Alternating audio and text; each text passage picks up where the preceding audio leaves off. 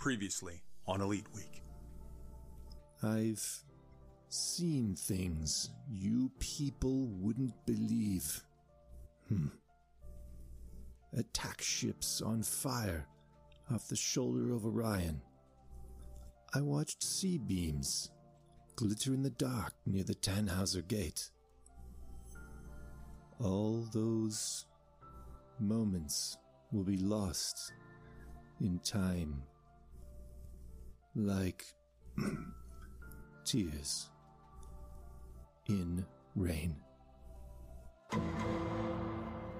There are huge advertising budgets only when there's no difference between the product. If the products really were different, people would just buy the one that's better. Advertising teaches people not to trust their judgment. Advertising teaches people to be stupid. I guess every once in a while, both suns shine on a womp rat's tail. It is the unknown that defines our existence. We are constantly searching, not just for answers to our questions, but for new questions. We are explorers. This song is dedicated to two rich old white men that nobody really likes, and all of us stuck in the middle.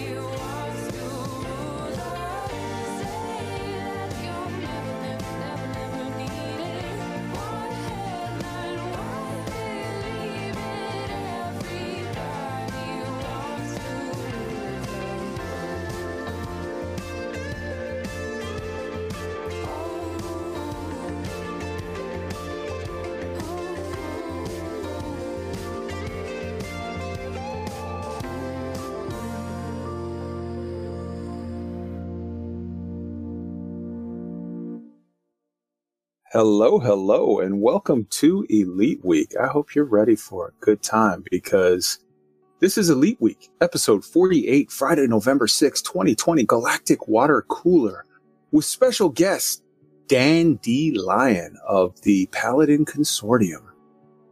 All right, so let's go ahead and introduce everybody. I am Kaizen, your host on this little trip through the galaxy. We've got my co-pilot, the ever-trustworthy Roy Cookson. Say hello to the beautiful people, Roy. Good evening, morning, everyone. Glad to be here. Yes, yes. Happy time zone to you. We got Arson Cross on the tech. Arson, say hello. Hello, everybody. Without the mute button this time. Oh, I just had one of the two mutes muted, so we're good. Mm-hmm. All right. Hi. Hi. Tweet74, say hello to the beautiful people. Hello, hello, everybody. Glad to be back. Hope everybody's strapped in and ready to get edumacated this evening. Absolutely. And this one goes out to our guest tonight, Dan D. Lyon from Paladin Consortium. Say hi, Dan. Hi, Dan. Thanks, everyone, for having me. This one back at you. Beautiful. It's going to be one of those nights. Strap in, folks. All right, so let's start off right away with the opening song, okay? So I've decided that I want to highlight some cool, funky little bands and different things that people might have not heard of. Anybody who's ever spent time with me in the Discord when we're playing music and doing the jukebox knows that I've got a thing for cute chicks with awesome voices that sing covers of songs that we all know and love. So that was Pomplamoose singing Everybody Wants to Rule the World.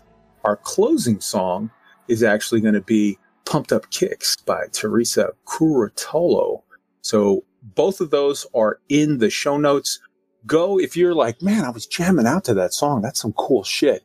Go click on the links, check their YouTube pages, you know, follow their projects, buy their albums, do all of the things because I want to highlight cool artists of just stuff that I like. So hope you enjoy it.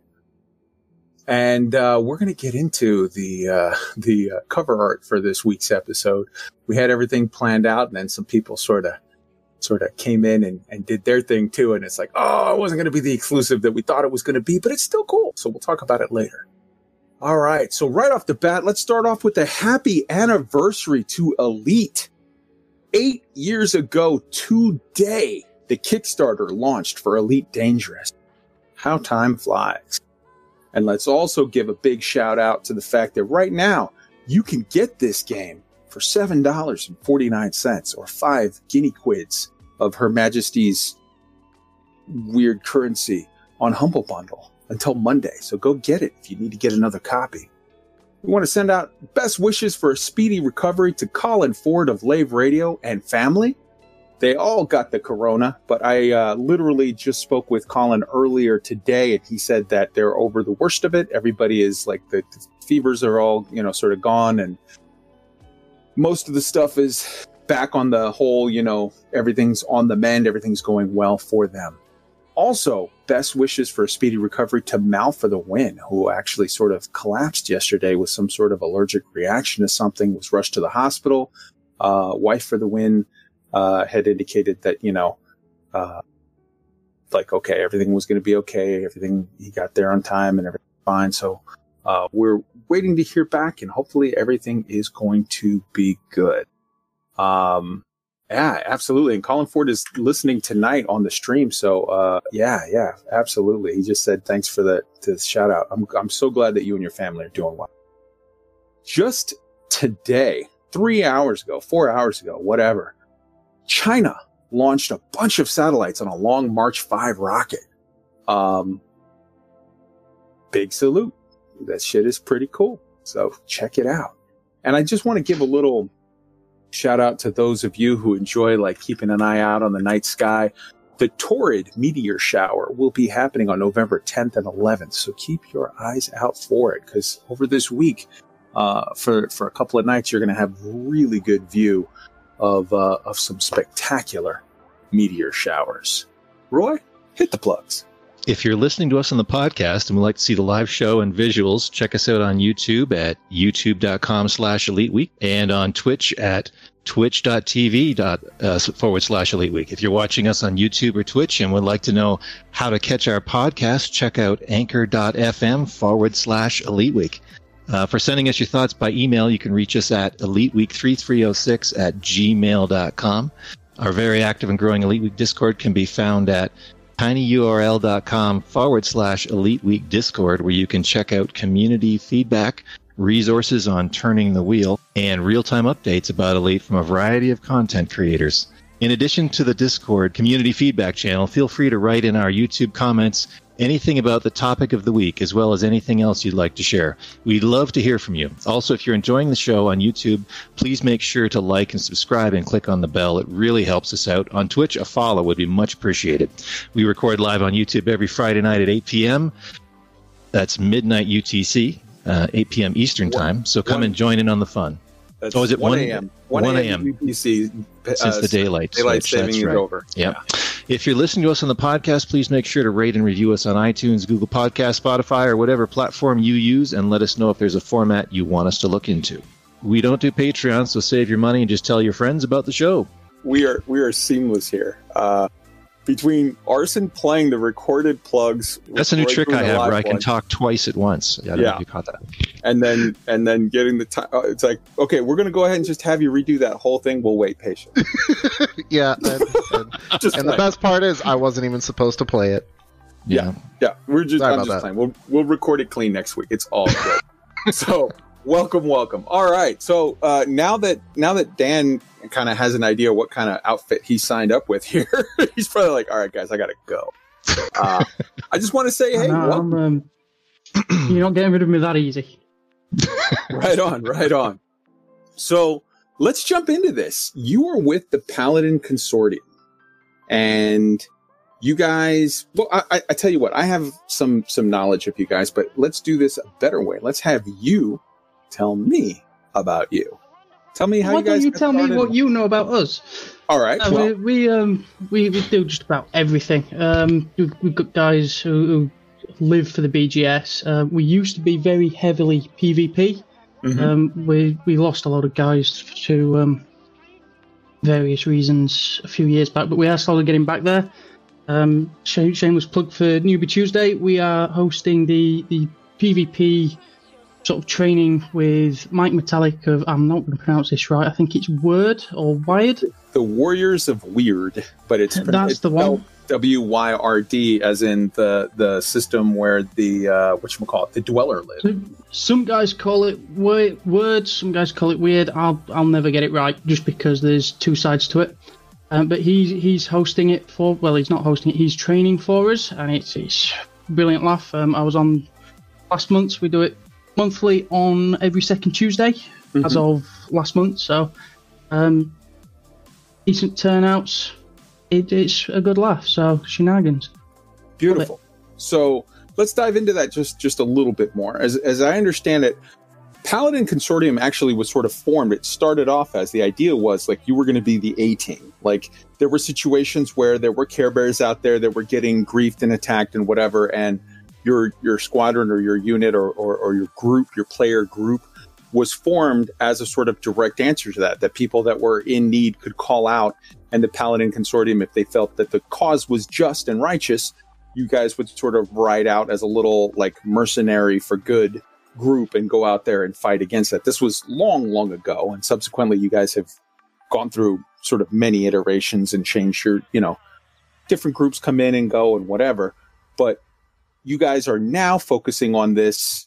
As you said, every second Tuesday, you do a big class for new pilots, or even not new pilots, but people who are maybe wanting to make that move from playing, solo mode only or private group only, and may want to say like, hey, how can I learn a little bit about things to do to protect myself so that I can try if I want to play in open, or just have a better understanding of techniques and doctrines to maintain tactical capabilities and survivability, right? No, that's exactly right, yeah. So everything from when to fight, how to fight. So obviously we're doing a lot with the whole flight assist off, which I know is daunting for a lot of people. It's daunting for me. So it's quite a big thing. We've got guys who sort of fly exclusively FA off, as they call it. So it's quite a big thing. So yeah, obviously power management, which a lot of people, if you're only playing in private group or solo, as you say, you're not going to touch that, because what is it? Why am I doing that? We cover in depth not only what modules you should set to what priority group, but why you should do it, which for me, especially when somebody says this is why you should do it, I'm more inclined to actually listen rather than just do this. So Mike's really good, credit to him for that. So beautiful. So again, we're going to have in the show notes for all of the new commanders or not new commanders who just want to come along to see what are the doctrines and techniques that are shown.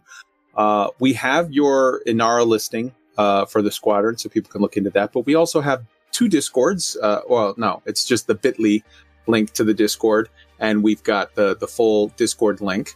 And that way people can go. And as you said second Tuesday, yeah? Yeah, every second Tuesday of the month. So this week it falls on it falls on November 10th, I believe, yeah? It does, yeah. Next month it will fall on, when I move my calendar over, on the 8th. So what we're going to do is also just make sure I'm putting it in the notes of my calendar, but also make sure to just sort of hit me up every month, because we're going to highlight every month the week before this happens. Like, hey, guys, put it on your calendar. Go out there and get involved. If you, you know, hopefully you'll be able to go to this month's, but maybe you can't. Maybe on the, you know, on the 10th, you've got a thing that you're doing, in which case, you know, you can catch December's on December 10th, or, well, not 10th, on second Tuesday of December. But we definitely want to promote the idea of, A, you know, we're not telling anybody how to play. I'm not, but I think that it's a richer, more vibrant experience if you play in open. So it would be, if you choose that you want to make that play into playing in open and you want to get involved in more things in open, it's only smart to just go to classes, learn stuff, go check out videos, check out different things, and just simple things like, you know, Tweak did a tip a week or two back where he was like, hey man, if you're going into Shindes in open, or you're going into, you know, Desiat in open, like, here's what you do. You jump into the system. You immediately, you know, pick a point that's going to be your high wake point, just in case shit gets a little hectic. You can high wake out, and there's different approaches and different things, and you're going to see all of this on the class that they're going to show you on the 10th, plus much, much more. I think you also have stuff like what to do with Thargoid high predictions or whatever, if I'm not mistaken. We haven't got that yet. Okay. Obviously, it's a very new thing, so trying to gauge, obviously, community response to it. So if people want how to survive Thargoid interdictions, we can certainly sort something out for that. How to sort of, as you say, going into Shinrarta and Desiat, how to make it to the engineers in the first place. So yeah, obviously if there's need for it, as community manager of Paladin Consortium, just a bit of a shameless plug there, by all means join the Discord, give me a prod, let me know that this is the sort of thing that you want to see, and I can sort of pull the strings and make that happen. Beautiful. Let's hear some love in the chat for Paladin Consortium, and like I said, avail yourselves of their services. Go check them out and get involved in their Discord and their community. Very cool community, and just awesome people. So yeah, beautiful. All right. So Dan, now we're going to take you on a tour, and we're going to see things are going to get a little weird. We'll see what you think. Oh boy. Let's start off with. Oh, I'm sorry. So rude of me here. Does anybody from the group have anything they want to hop in on the Paladin Consortium before we move on to the next thing, and then we'll do the dot system? Right on. Go ahead. I would just add real quick that playing in open, to me, it brings an edge of excitement to the game that you don't get when you play in private group or in solo. And not just my opinion per se, but we've got a bunch of guys in Open Pilots Initiative, OPIX. We are an open only squadron, and we've got guys in the squadron that never did before. They always played in private group or in solo until they came to us, and we taught them how to survive in open, and they have told me how much more fun they're having with it, and it just brings the game to life for them. So I would highly suggest anybody out there that's afraid of it or curious about it, go to these classes. It's great information, and it will improve your gameplay. Absolutely. Right on. Well said. All right. It's time for the Dark Wheel update. Let's get to this. All right. So the Dark Wheel update has been interesting this week. So as you know, last week we were all in on Operation Shindez. We were pushing it hard. We were going at it, and we were charging for, you know, we were hell bent for leather. And what we noticed was after several days of strong gains, I'm talking just off the top of my head, like 4 days in a row of consistent gains that took us up like 12% or something of that nature. We then immediately started backsliding. And despite the fact that we were putting up literally thousands of influence plus and minus of plus for us and minus for others in the system of Shinrarta Dezhra, we were consistently, daily, for several days in a row, backsliding. And we put in millions of credits in bounties for our side. We did millions of credits of trade profit. We did millions of credits of universal cartographics every day. Concerted effort by many commanders, as well as the massive amount of influence. And none of it was having an effect that was in any way made sense to us. We were literally turning up our efforts and going from getting massive gains to anywhere from blight to pretty massive losses. And it made no sense. The harder we worked, the less it worked for us. So after all of this process, after all of this sort of came to a head, and morale was sort of taking a hit from people going like, what the hell, man? This does not make sense. It does not add up. Something is hinky here. We took it to the forums and posted a sort of very clearly and very detailed, like, we did this on this day, we did this on this day, this happened, here's a picture of this, here's a picture of that. There's 3 ticks that happened this day. What the hell was that about? This happened. We gave a very detailed listing of, here's what's going on, and we don't understand it. And it was posted by me, and many, many, many commanders signed on saying like, hey, we would love an answer to this, please, Frontier, if you could. And I also took the opportunity to sort of reach out to the community management team and make them aware of the thread. To which I sort of received a response back from the community management team saying like, hey man, I highly doubt that anybody that works at Frontier is taking time to tinker with BGS to screw you over. Like, that doesn't make sense. To which I responded, yeah, no, I'm not suggesting that. What I'm saying is that I think there is some background rule set that is in place for certain systems, including Shinrarta, that is screwing us here. I would very much appreciate it if you would look into it and find out, is there some background rule set that we're not aware of that is causing this issue? Because if in the end, Frontier's, you know, this is your game, we're playing it. If Frontier's statement is like, yeah, man, leave Shinrarta alone, we don't want you screwing with that, then we'll stop. We're attempting with this experiment to test the limits of what can be done. And if it cannot be done, if you don't want us to do it, we'll go do other stuff. We're not trying to, you know, we're not trying to piss in your water bottle here. We'll leave. We'll be good boys. We just need to sort of know so that we don't keep wasting our efforts, because there's a lot of your customers that are playing this game. They're putting in 4 or 5 hours a day on this thing and are being very, very frustrated by results that don't in any way match their work level. I got a response back from the community management team, which I shared publicly with this Discord and all of the people that follow the Elite Week Discord. So if you follow the Standing Orders channel, as like 17 other Discord servers do, you got this information. If you follow the announcements channel, as like 10 other servers do, you got this information. I posted it publicly, a link to it, in the BGS server for their edification, and I posted it publicly on the forums. I received a response back from the community management team, Bruce Garrido, saying, hey, man, I looked into it with the devs. And yeah, you're right. There is a rule set that's involved for Shinrarta that's causing you an issue. Our feeling on Shinrarta is that it is above the petty squabbles of the BGS. That you can do some things and move some stuff around within certain parameters here and there in Shinrarta, but we have it set up such that nobody will be expanding out of Shinrarta, just as we have already publicly stated, no one will be expanding into Shinrarta Dezhra.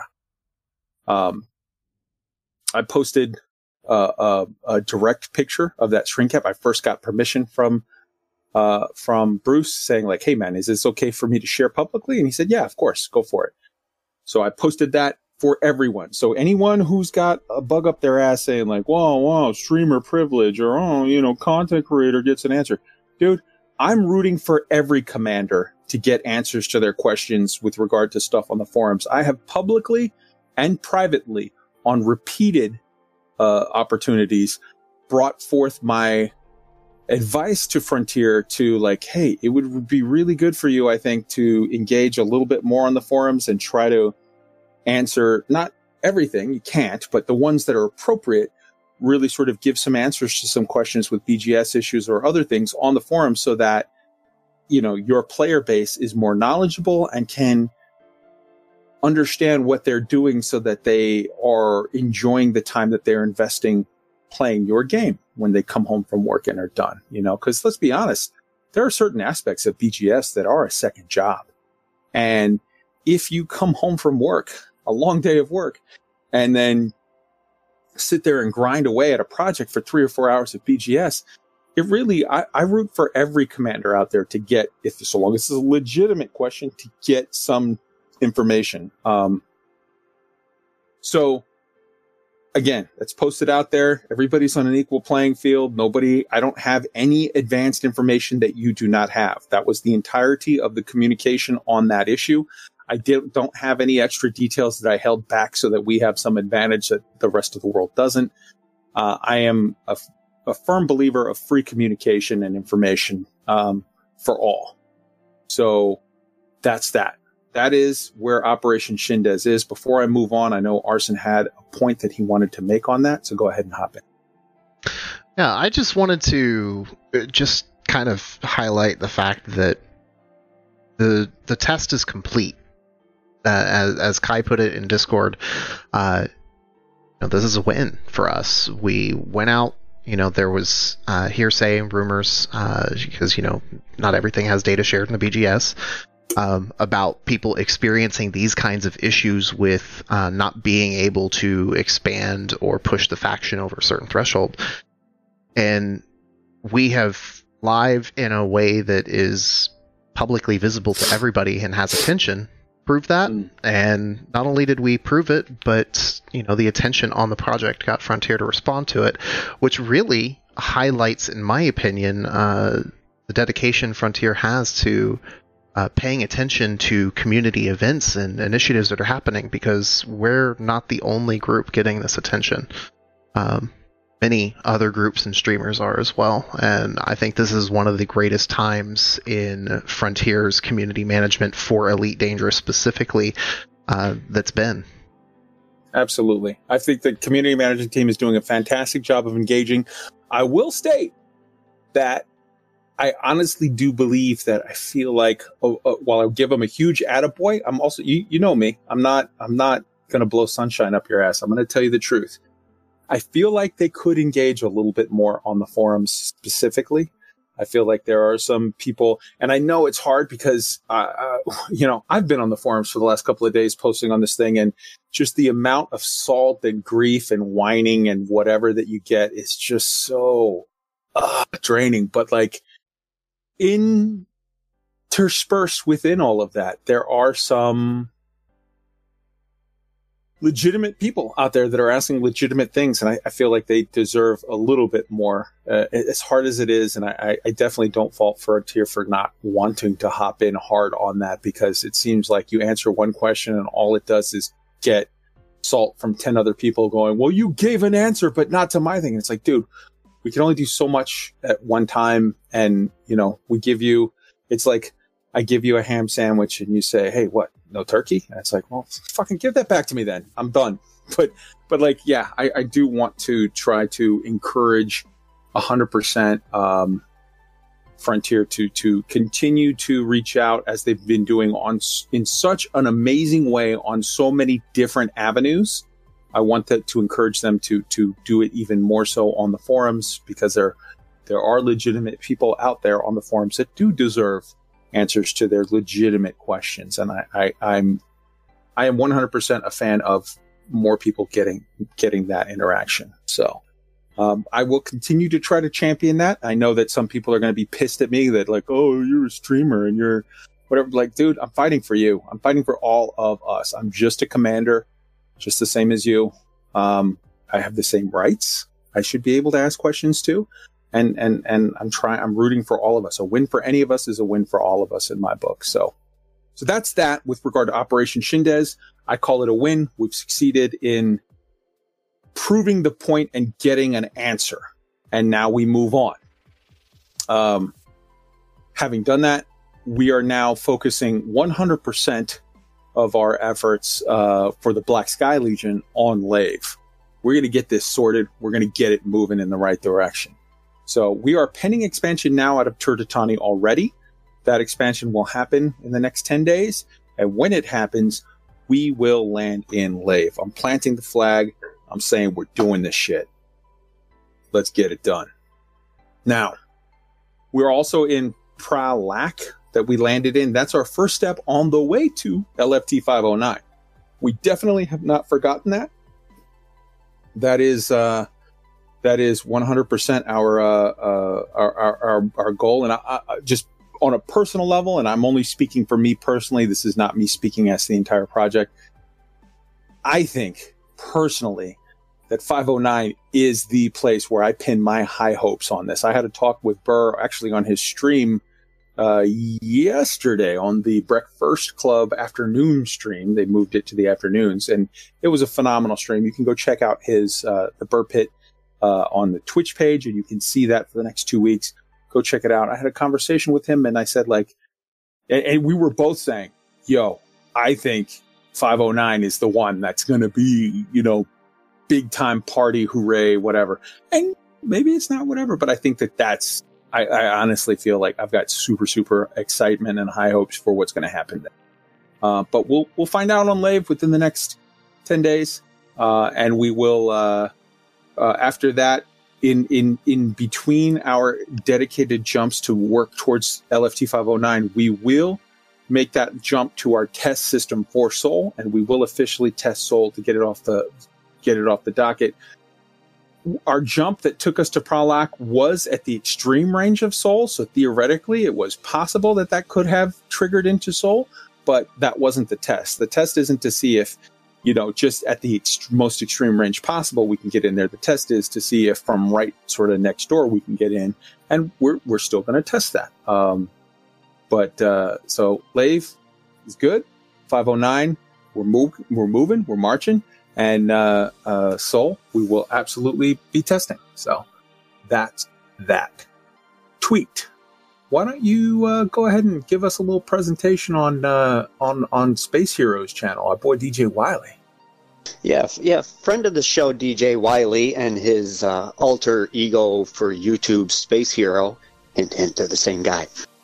This is the guy, if you remember a while back when the Dev Diary came out and they highlighted some of the planets, he went out and showed this is what it looks like now and this is what it looked like in the Odyssey Dev Diary video. That was great.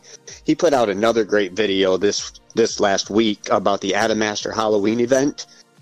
I can't suggest enough everybody to go out and check this out. The link will be in the show notes, of course. The first half of this video is the whole thing is very informative, but the first half is spoiler free. So if any of you at this point have not gone out and followed these breadcrumbs on your own yet and you still want to, you can still watch the first half of this video, kind of get an idea of what's what and go out and do that. And he's very great about telling you, okay, stop watching now if you don't want to be spoiled. And then he continues on with it. And in pure Space Hero style. It's just high quality, very informative, very easy to follow, a great watch, and I highly suggest everybody check this out. Great job, DJ. Right on. And, you know, the thing that I love about the way that he presented this particular video is it is in two halves.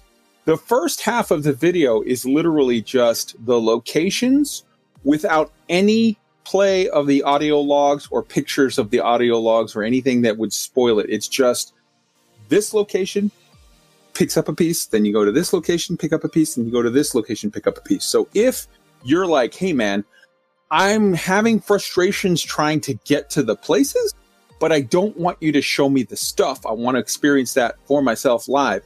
DJ Wiley gave you the perfect way to do it because it's literally just place one, place two, place three.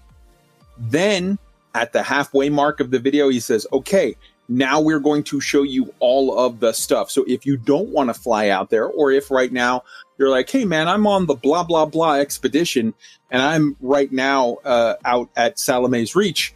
I really want to see what's going on with this thing, but I don't want to whatever. Well, then you can go with his second half, which shows all of the, okay, here's what you would see if you experienced it for yourself.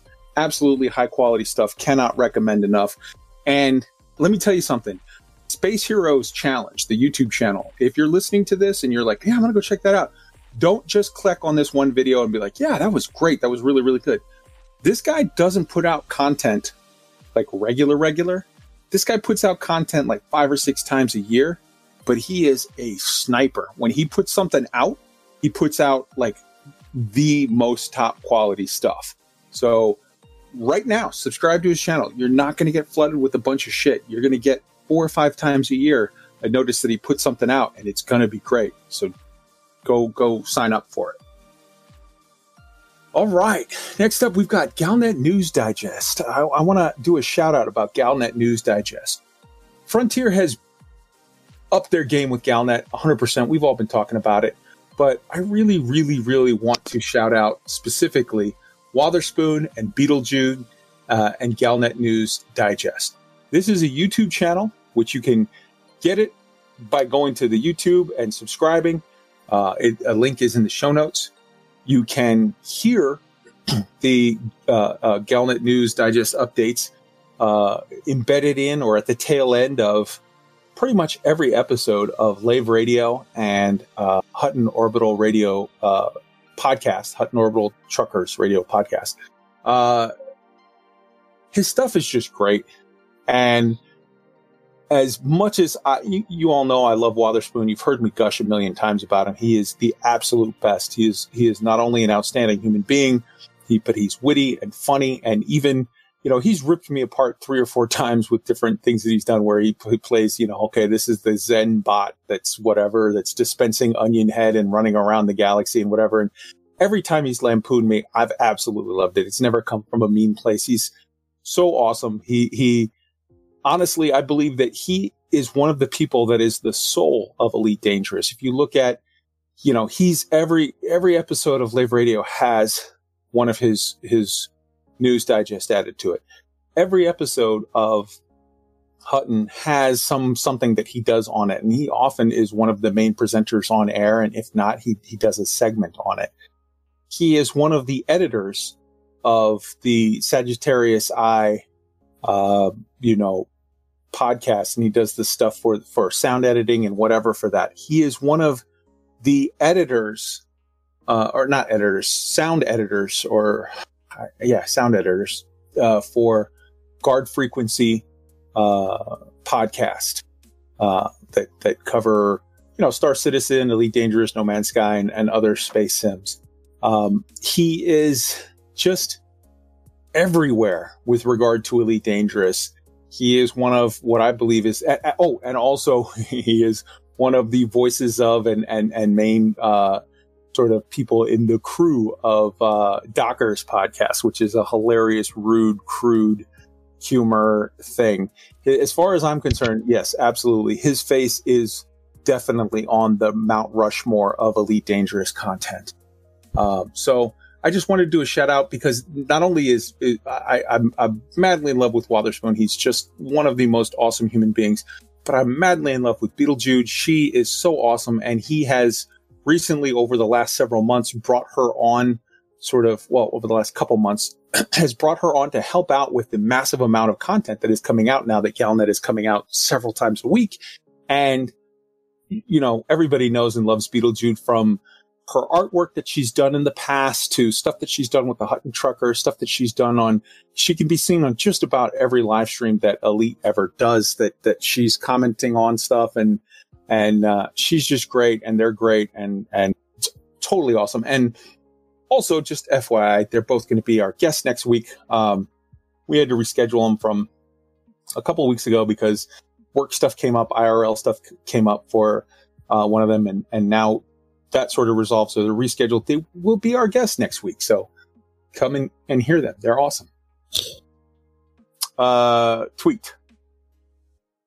Yeah, I'd second everything you just said. Wotherspoon, from the minute I downloaded Elite Dangerous, before I even knew what I was getting into with this game, and I went on YouTube and I started searching all my Elite Dangerous videos and different things, I discovered Wotherspoon's voice. And since that first day, to me, Wotherspoon has been a foundation of Elite Dangerous content creation. It's just, his voice is synonymous to the galaxy of Elite Dangerous for me personally, and I'm excited to have him on next week. 100%. And I also want to give a shout out, while we're on the subject of shouting out podcasts, I got to give a huge shout out to Lave Radio. Lave Radio, obviously the sort of kings of podcasting, of Elite Dangerous content, going all the way back from before when Elite Dangerous was a game. They were literally around in Kickstarter and in beta and alpha, beta, whatever, all the different things. They've been around for forever, and they've done it all. Last week was an awesome episode. Unfortunately, Colin was out as he was sick, recovering from this corona thing, but he's, again, doing better now, and we got to get him on the show one of these nights as well. Tuberine headed up the show. Shan seemed to be more or less on his best behavior. Everything was great. They've got a new tech monkey. Everything's working great there. Ben, I love Ben. Ben is just my brother from another mother. He's, been doing a lot of the tech stuff to help out, and also, you know, just the what do you call it? Chemistry. The chemistry that they have together is just fantastic. Don't sleep on Lave Radio. Best podcast out there for sure. Check it out.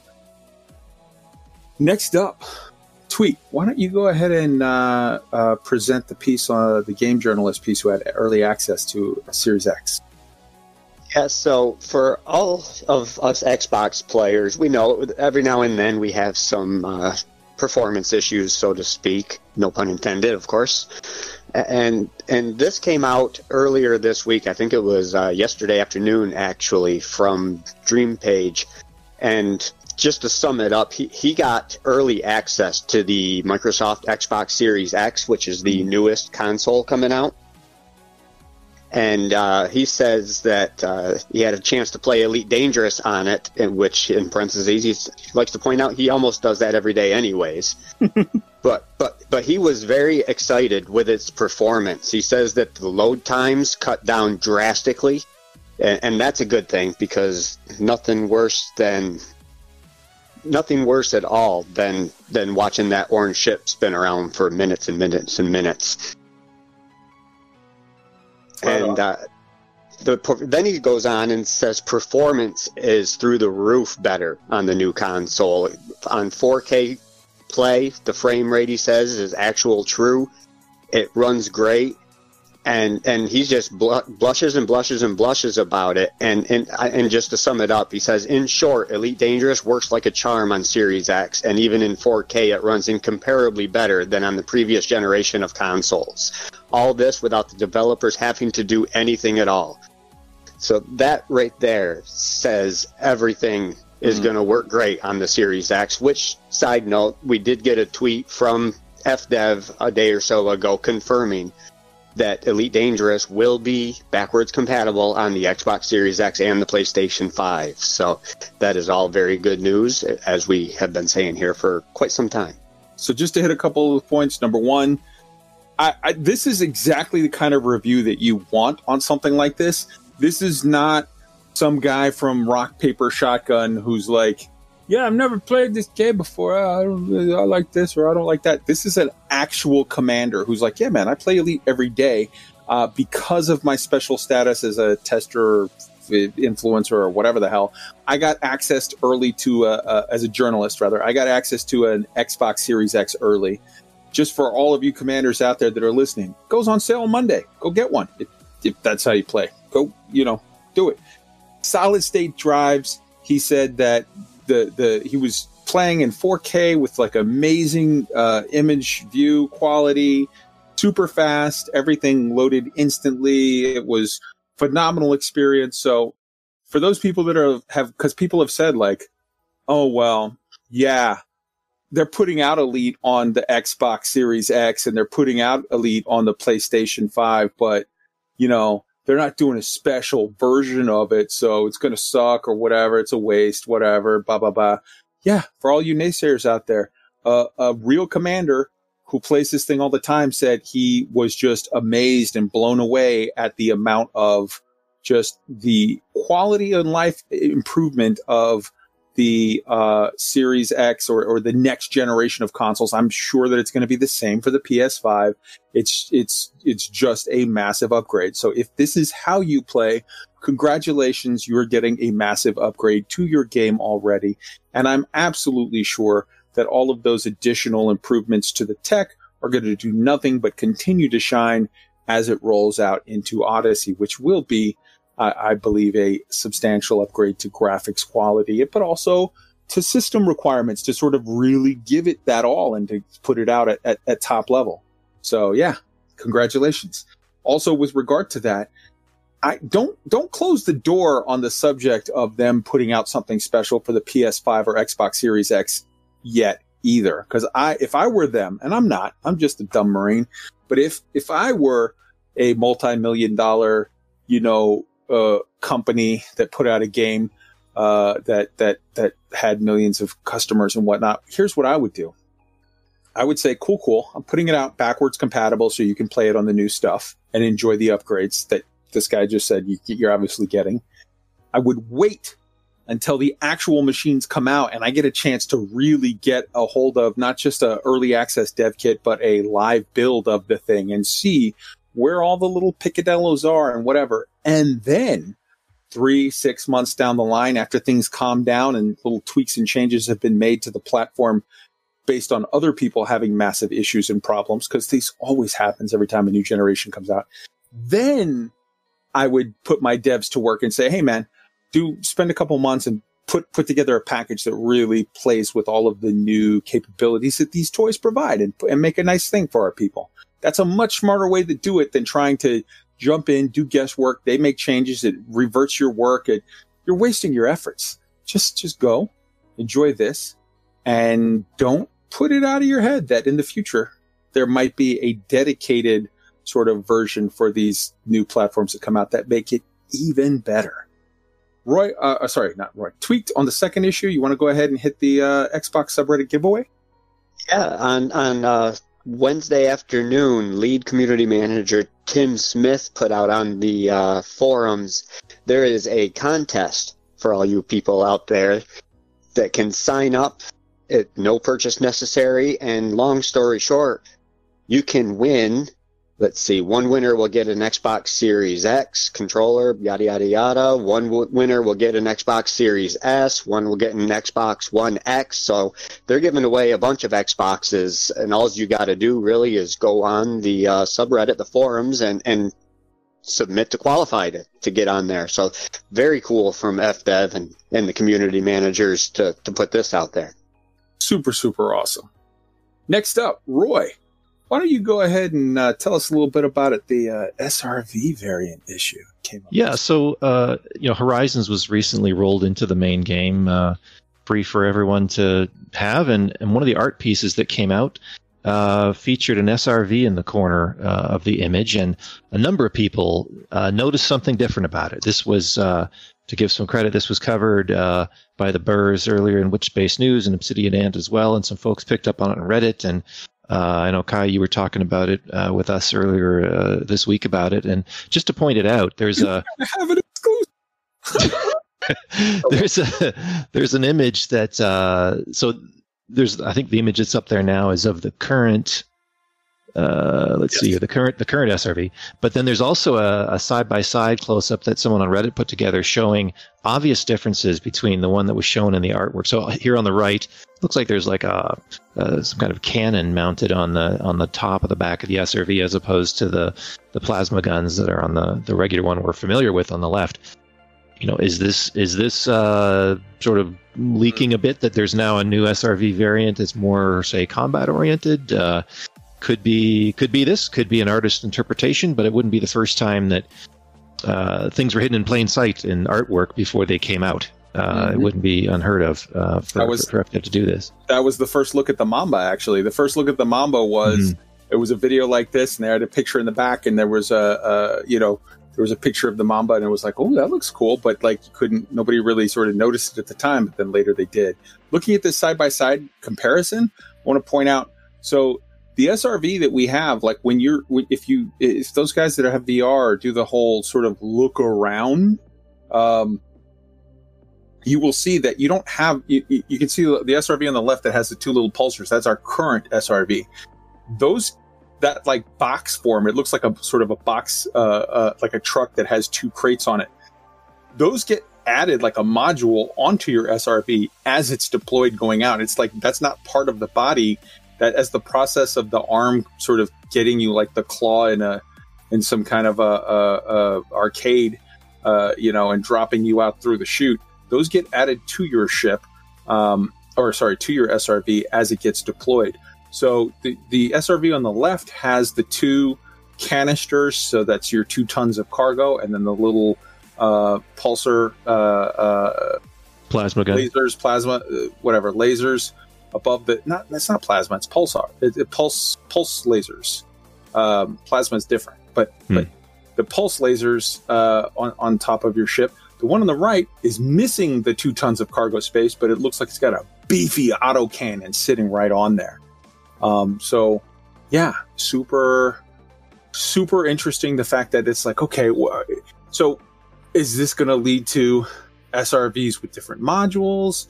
Is this going to lead, whatever? And we're going to get into that as one of our topics later. So I'm going to stop there and jump over to Arson. Arson, you had a point on the Mamba reveal. Just to kind of reinforce that this is kind of how Frontier releases things. Now, granted, it's concept art. You can't, I let myself get disappointed with the Diamondback concept art. Don't latch onto that specific thing, but with the Mamba reveal, for example, they gave us kind of cryptic imagery. It was very showy imagery, but they didn't actually let us see it. And even once the beta started, they wouldn't let us fly the Mamba during the entire beta. It was locked down, but it was in the game, and you could actually run across it. And I remember the experience of getting to record that and share that literally the day before it came live and we could access it. But people were just trying to find every little ounce of footage that they could on it. Mm-hmm. And I feel like the same thing might happen with the SRVs again. And I think that's going to be interesting if we can run across them. Beautiful. Roy, I think I jumped in there. You still had some more stuff, I think? No. No. Oh, okay. Sorry. All right. So, yeah, a point well made by sort of everyone covering this, including just now Arson and Roy, and I will add to it. This is concept art. It may be that what we're seeing here is a piece of concept art of a thing that was previously sort of planned or whatever, was shown to an artist who then did a picture, whatever, drawings, whatever this is, this type of art is that they did. But this is not in-game footage. This is concept art that was done, commissioned. That is the new splash page for Horizon's roll-in with you know, that went live October 27th on the Steam page. So take it with a grain of salt. We'll be talking about it later. Maybe it's a thing. Maybe it's not a thing. We'll see. All right. Let's move on to Frontier News. And let's start right off the bat with newsletter and, you know, store updates.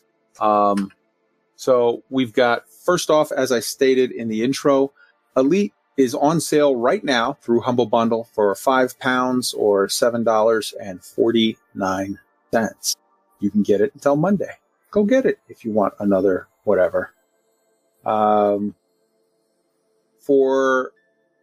Also dropped today was newsletter number 305. And in newsletter 305, they talked about a whole bunch of things. Number one, they talked about the Halloween event, the Adamaster. Number two, they talked about the 8-wheel drive endurance challenge championship. They talked about Speed Bowl 4, New Ground. They had a link, Arson, go ahead and throw that up, to the upcoming Pixie Wifey charity stream that's going to be on Saturday the 14th at noon UTC. She's going to be doing a 12-hour stream on Samaritan. And you have a link to a website for justgiving.com, fundraising, Pixie Wifey, anxiety, depression, awareness. Pixie is a sort of, what do you call it? She's friend of the community. You know, we love Pixie. She pops in and hangs out with us in voice chat and whatnot. And she, you know, has been very, very open of the things that, you know, that she lives with certain aspects of anxiety and depression. And it's a situation that is near and dear to her heart, and she is near and dear to ours. So for sure, go and support Pixie Wifey. Let's see here. Also, we're going to have a Mal for the Win charity stream for service dogs that's coming up this weekend. So beautiful stuff. Hopefully Mal is, you know, sort of up to it, is going to be feeling good enough after, you know, recovering from his thing. He's back home now, so that's good. They also talked about the live streams. So Tuesday's live stream was Super Cruise News number 11. And Thursday's live stream was Full Throttle, Races of 2020. We're going to talk about that more. They talked about the store spotlight. The Cobra Mark III and the Asp Exploder got new turbulence paint jobs. And they showed there's Dia de los Muertos, cockpit lights, and bobbleheads that are available until November 9th. The bobbleheads were shown off in their little thing about it, but I think those cockpit lights, there's a lot of PvPers that are going to be digging those light up skull cockpit lights. So good stuff. And they included in newsletter 305 their stream schedule with us listed. For sure, go and sign up for newsletter, the Elite Dangerous newsletter. It is well worth it, and you don't want to miss out. All right, next up were the streams. Tuesday's stream was Super Cruise News, episode number 11, with Stephen and Bruce. It was a two-parter due to tech issues. So if you look on there and say, like, hey, I see their Tuesday stream, it was only like 15 minutes long. What the hell? It's because there's another piece that's like an hour and some odd long. You put the two pieces together, and you have their Super Cruise News episode 11 string. They talked about and played through the Halloween event, or at least a good chunk of the Halloween event. They addressed again that they are very much aware of the pulse wave analyzer issue for all of you core miners out there that have been saying, dude, going on month 2, we're literally between week 8 and 9 of this thing not working. What's up? They are aware of it. They're getting into it. Hopefully soon, TM. They did encourage everyone to go onto the issue tracker, and you know, the more people that say this is a problem that is bothering me, the more pressure that puts, not pressure per se, but the more sort of resources would maybe be looked to allocate to like making it a higher priority. There's a lot of, they're juggling like 15 top priorities right now, but maybe you can make it a topper priority, you know. They talked about the Horizon roll-in that, you know, we've already discussed. They highlighted some stellar screenshots, and they played the entirety of the finale for the 8-wheel drive endurance race challenge. I wonder where they got the idea. They should really give a little more love to that 8-wheel drive endurance challenge. I don't know. Racer smashers, whatever. So that was the Tuesday's Super Cruise News episode 11. Thursday's stream was the Full Throttle, part of the Full Throttle series. And in this one, it wasn't a race per se. What it was Art and Steven had on guests. Black Mates, who's been on our show talking about the 8-wheel drive endurance challenge, and we've highlighted it all the time. He's from the Elite Racers, and huge friend of the show, Alec Turner of the Buckyball Race Club. They had both of them on, and they talked about like, man, here's the history of this year in races. This is some of the things that happened this year in races. Here's the highlights of different events that the Elite Racers put on, including the 8-wheel drive endurance rally challenge that went on for several months, as well as things like the it's not the COVID Cup. What's it called? The race series that they did, the like lockdown, or I'm blanking on the word right now, but they did another one that's the COVID race challenge or whatever, where we're all locked down and we're all... It's the Quarantine Cup. Quarantine. That, hey, it took me forever to remember it. Yeah. But hey, you beat me, so congrats. So there was that. They talked about, you know, real men racing lederhosen and keys for the carrier, which that was my carrier that they used. That was cool. And they talked about... you know, the Signs of Life races and like all just awesome races that have been put on. The Halpy one that Dr. Nagy did for, you know, the Buckyball Race Club in conjunction with the Hull Seals. You know, just so much great stuff. And in addition to that, talking about like, hey, man, here's what the race groups did and here's how you can get involved in whatever. They also gave Steven and Art a lesson in Spider-Manning, which is, so basically just the TLDR version is this. Because of a peculiarity of the way that the thrusters work on the SRV, if you sort of just jump, tilt back, where your wheels make contact sort of with a wall, even a straight up wall. And then you use a technique whereby you let the nose of your SRV tip backwards a little bit. Every time you hit the thrust boost, it will push your wheels against the wall, giving you solid traction. And then you just gun the engine and you can drive straight up a wall for as long as you have boost. And there was multiple demonstrations that were put on showing Steven and Art how to do it. And like literally you just watch Black Maze drive right up a wall, like not even a short wall, a very large wall, just drive right up at like several stories. And then when he got to the top, boost off and then boop, just sort of land there and be like, now I'm just chilling on top of this skyscraper like you do. And after multiple demonstrations and explanations of the technique and a lot of explanations on how sort of the boosters work and demonstrations on that, Steven and Art joined in on the fun. And you know what? They did a hell of a job.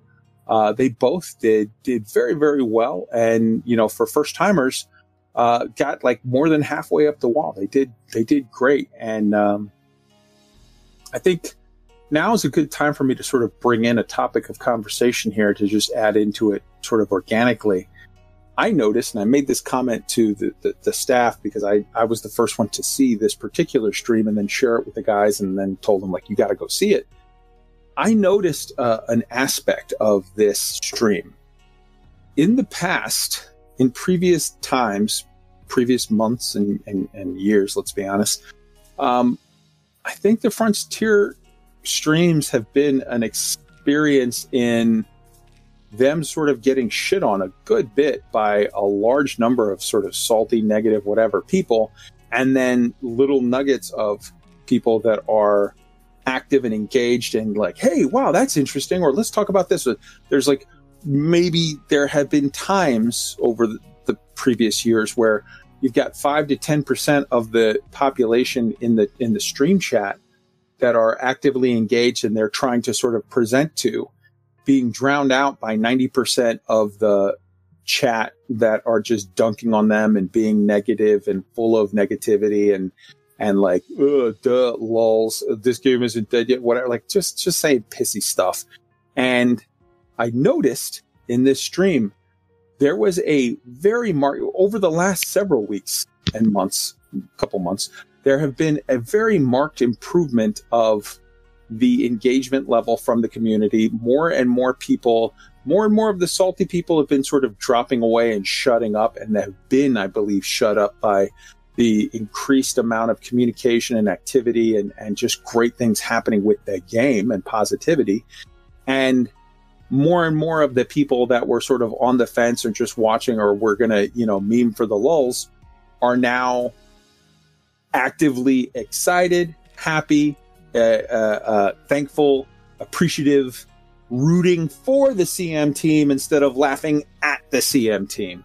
That was my very, very, I really just said, wow, there were so many people. First off, Steven and Art did great at it. I mean, for people that were first trying, you know, this is a technique that you know, the Elite Racers and the Buckyball Racers can show you. They do it because it's like, yeah, they practice for hours and hours. Of course they're going to do it perfectly. But for somebody, like if I were to try it brand new cold, or any of you, let's be honest, were to try it brand new cold, I don't think you would do it perfectly the first time. You would try and succeed a little and fail a lot and succeed a little more and fail a little less and, you know, eventually get there. Art and Steven did great, but more so, I just noticed everyone, the vast majority, at least, of the people, the audience, were rooting for them, cheering them on, and giving them props as opposed to memeing on them. So, yeah, I just wanted to sort of point that out. And I want to get... I'm going to stop right here and make an artificial, tweak. Start with your thoughts. I want to get everybody's opinions on that aspect.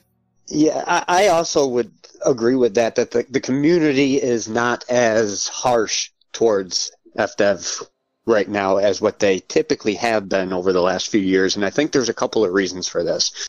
One, I think they see Galnet and the community goals are back, and they see FDev doing stuff, listening to the community a little bit. And two, I think the team itself, I think Arthur and Steven and the rest of the guys right now, I think it's a great team. And I really think that genuine personality shines through to everybody. And the community just feels the positivity right now. They're excited about what's going on. I will still say there's part of the community that's always just, naysayers, so to speak, and it's FDev, I'll see it, I'll believe it when I see it kind of crowd. They're going to be out there and you know, boo on them. We'll prove them wrong when everything is great in a couple of months. So, but yeah, I totally agree. The community is excited right now, and I think there's a lot of reason for that too. Honesty, pure honesty from the dev team. I love it. Beautiful. Roy, weigh in on. I'd agree with that. I'd also say that, I mean, thinking back, as you were both talking about that, I was thinking back several months and what the difference in tone was back then. And there's a lot of obvious things that have changed from the announcement of Odyssey to, like you just mentioned, the CGs and Galnet. But I think the other piece of it is, you know, the way Art laid out the vision for how the CGs and all these storylines are going to happen, at least in broad concept. Like, they've got a 2-year plan, and these are all going to be interwoven, and like having that vision explained, even to just that little degree, I think made a connection with the community. Like, hey, this group is actively interested in creating a story for us to have fun with this game. Whereas months before that, you know, there was people talking about, like, is this thing even going anywhere? Do they care? Are they paying attention? And so there's been a total shift in that. And I think just a bit about even sharing a forward vision really helps engage people to feel like, you know, the CM team and FDev as a whole cares about the community. Beautiful. Arson, weigh in on this. I think it's fantastic. And the only thing that I really want to take home from it is we have CMs that are succeeding at playing the game and communicating our needs simultaneously. Yay. I'm sorry. I'm just really happy about that. I dig it. All right, so let's move on. Galnet News articles for this week. We've got a bunch of them. Let's start with...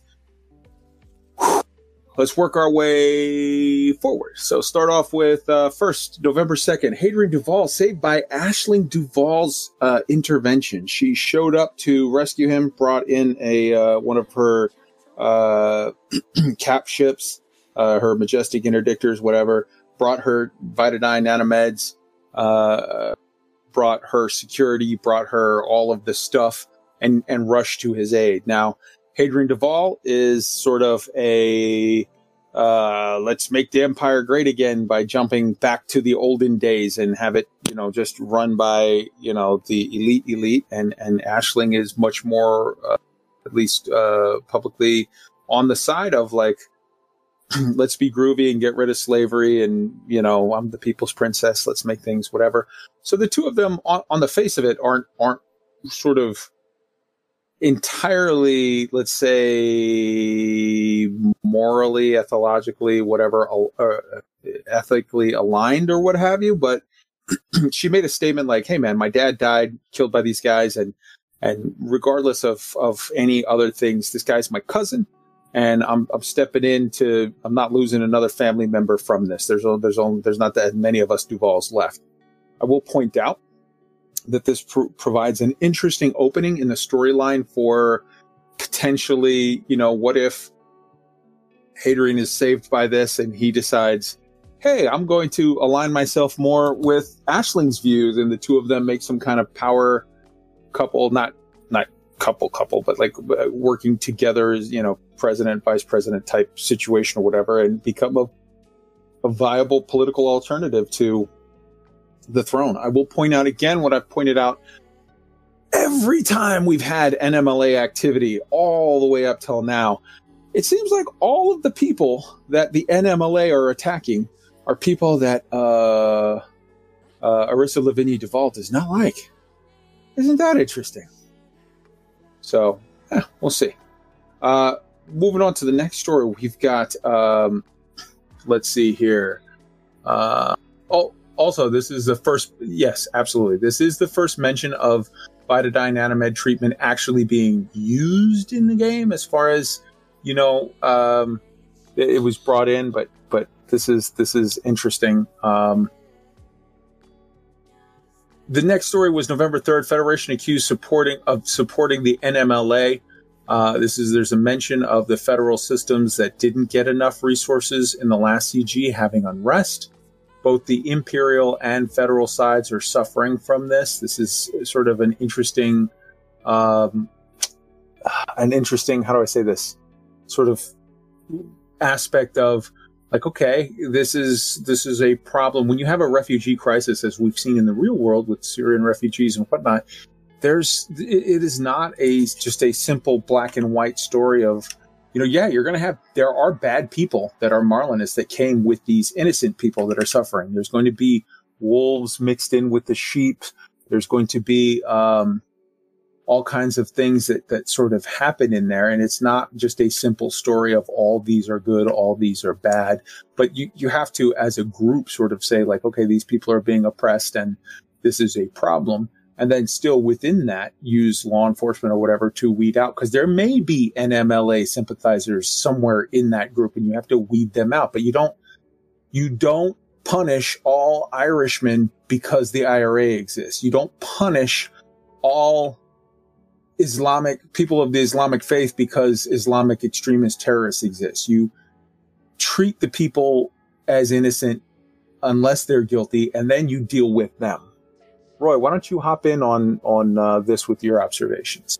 Well, yeah, a couple things. One, I think as these stories develop, I'm pleased to see that they're adding some more sort of dimensionality to the characters and not having them be totally, you know, black hat, white hat, good guy, bad guy type thing. Even the bit about Aisling helping her cousin, and as you mentioned, there's complexity there. Yeah, there's nuance and complexity. Yeah. I'm happy to see that. It's some sophistication in the storytelling. Mm-hmm. As far as the unrest from the last CG and things happening there affecting both Federation and Empire. I mean, maybe this is a little tinfoil hattery, but I don't know. Does this mean that there could be someone stirring the pot to harm both the Federation and the Empire with this? And if so, well, there is a third party that could be pushing that. Don't you make allegations against my boy Edmund Mahan? He's innocent. I tell you, he's innocent. I mean, it would be an interesting twist, and perhaps there's some groundwork being laid for that. I guess we'll see. It could be definitely interesting. All right. So next up, we've got November 5th, and federal and imperial forces engage in battle. So number one, I see a point here put in there by Roy.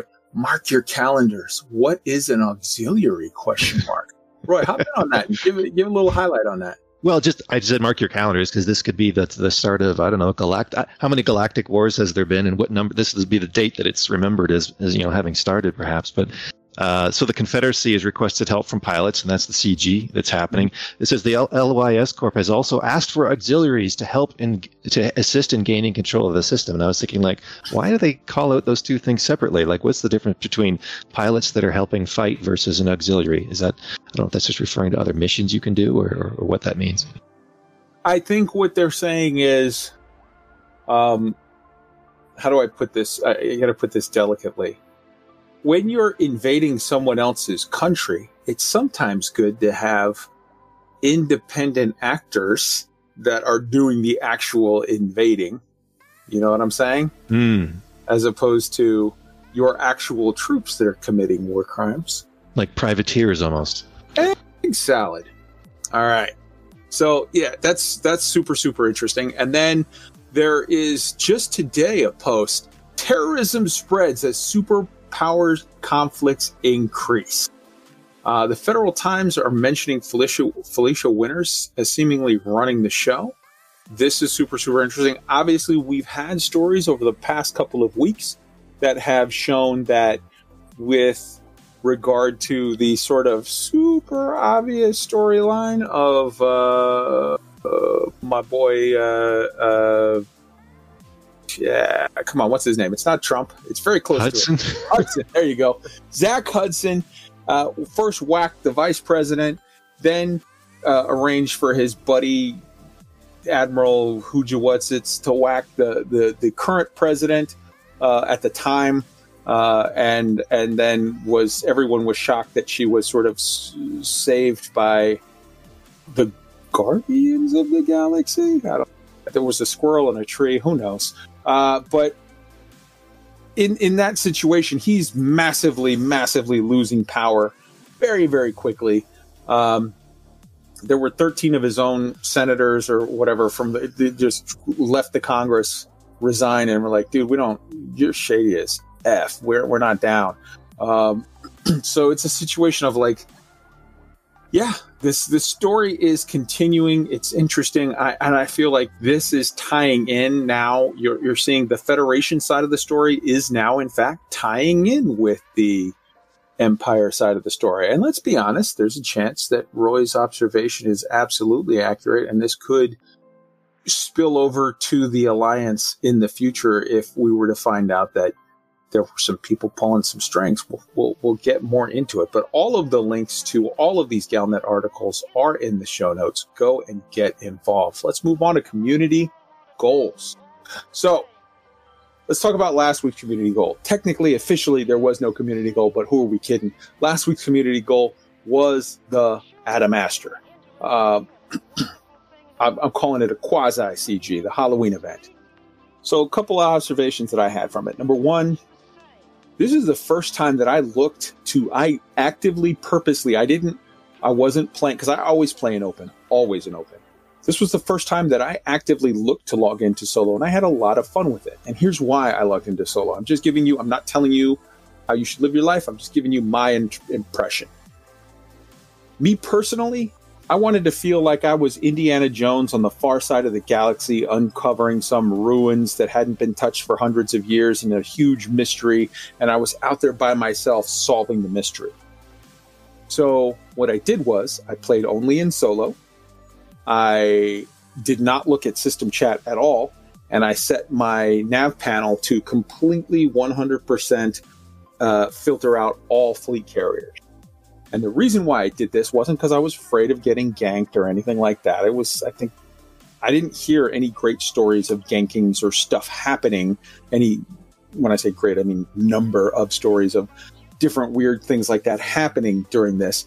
It was just a matter of, I wanted to have that feeling like I was all alone on the ass end of the galaxy trying to solve a mystery in these ruins that nobody had seen for hundreds of years since these guys all got ganked by aliens. And I didn't want to look over in system chat and every time I got to a new place, have everybody go, yep, this is it. Go to planet 3. Let's go over there. And I didn't want to go and land and look at this site and have 18 guys popping wheelies, driving circles around me in buggies. So for this once, I changed my rules and I played in solo. And I had a great time with it. By doing it that way, by not looking at system chat for clues, by not looking at fleet carriers, by filtering them out entirely, by playing in solo and sort of staying away, I enjoyed that lonely aspect.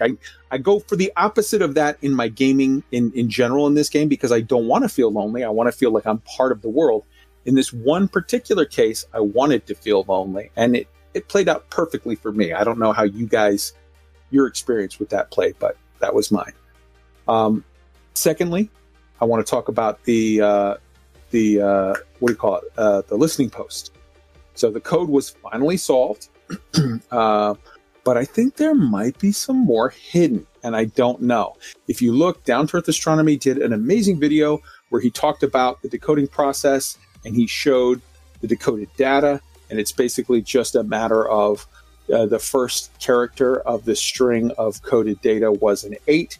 If you use that as your key for the cipher, and then you just break everything down into 8 character strings, and then you read straight down, you will see, you know, longitude, a certain set of coordinates, and then planet 3, whatever, and then, you know, like, it's just some information.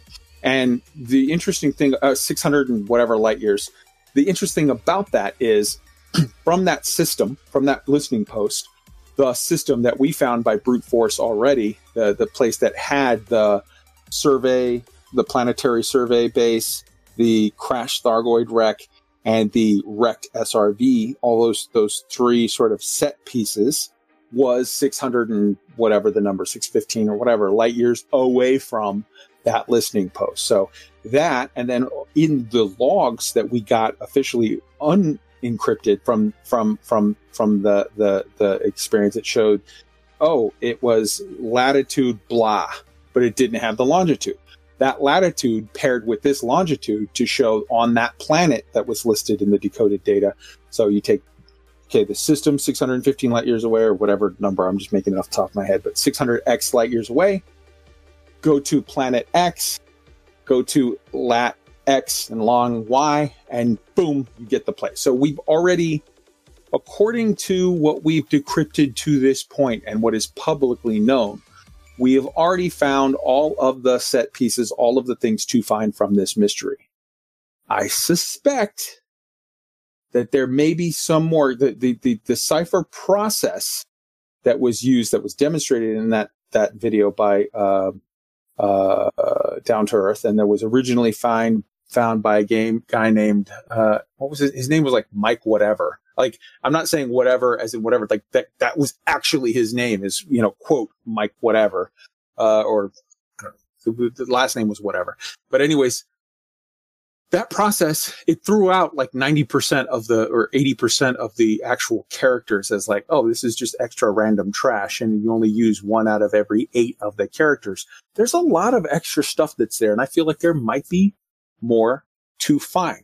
So we will get into that. And I want to do one last point make on that before I throw it to Roy. So the last point that I want to make on that is there is more. I would say this. There's more to this. Trust me. So number one, after the week of the actual thing, like after the end of the first week of the thing happening, when everybody was more or less moving back to the bubble to get involved in the CG and do stuff, right then and there, you know what happened? An Alliance megaship jumped into that system and is now like doing stuff in that, in like tied. So right as we're all leaving, the Alliance is coming in and getting involved. If you remember, the only piece of this new story that the Alliance has officially, that we know of so far, been involved in is the fact that the Alliance were being attacked like crazy a couple weeks back by the Thargoids. So, you know, there are three, I would contend now we have three story pieces going on. The first is the stuff that's going on in the Federation with regard to Hudson and whatever, and Winters and power struggle and the previous attempted murder, mass murder, and successful mass murder of many people, attempted murder of the president, those, you know, whatever. There's that story. There's the Empire with the NMLA and Denton Petraeus running amok with war crimes and all that. There's that story.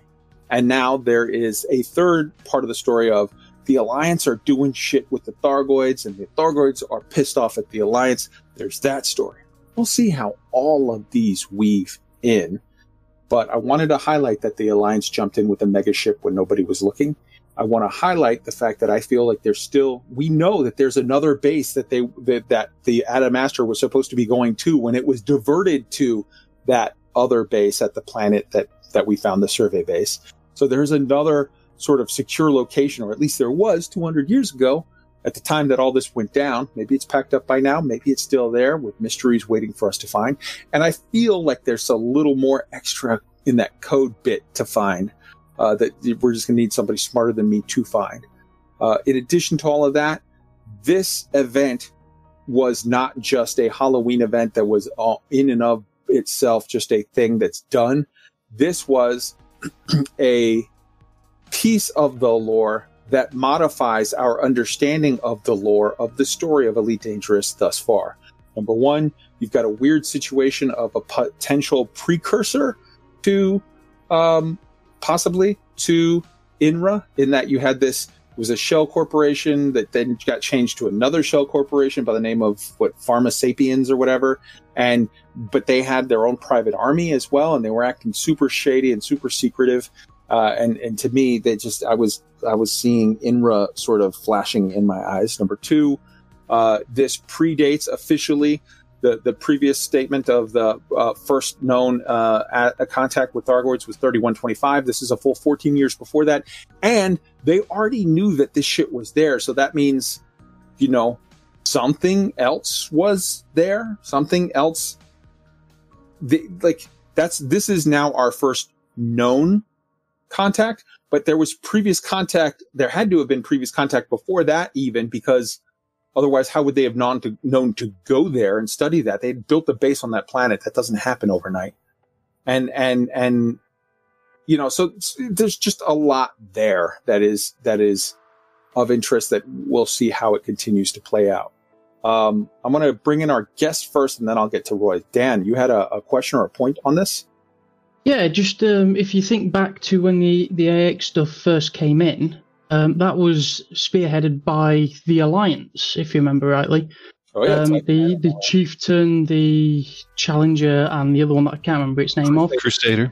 The Crusader, and the T10 as well. And when you look back as well with the Guardian tech, the Great Phantom is an Alliance endeavour. So all this Alliance turning up on Thargoid tech, it's actually sitting with the previous lore as well, so... Yeah, that's super interesting, for sure. Roy. Yeah, I was just reflecting on the different parts of this event, and I enjoyed it immensely. I also played through it in solo for similar reasons. I didn't want it to be like a theme park when I showed up. And I guess one of the things I was focusing on was the actual puzzle solving aspect. And I'm wondering how FDev is sort of gauging how to set the difficulty of these things, because there's I think a significant chunk of the player base that has just started playing the game this year. Mm. And then there's another very significant chunk of the player base that's been playing much longer than that and has memory and or participated in the serious amount of puzzle solving that went on, 3-4 years ago. Mm-hmm. With things like finding things in audio spectrograms and stuff like that. Mm-hmm. And I feel really good about the level of complexity in the storytelling at the moment, and how all these hooks and little Easter eggs going back into lore, and how these are providing a lot of rich possibilities of where the story could go.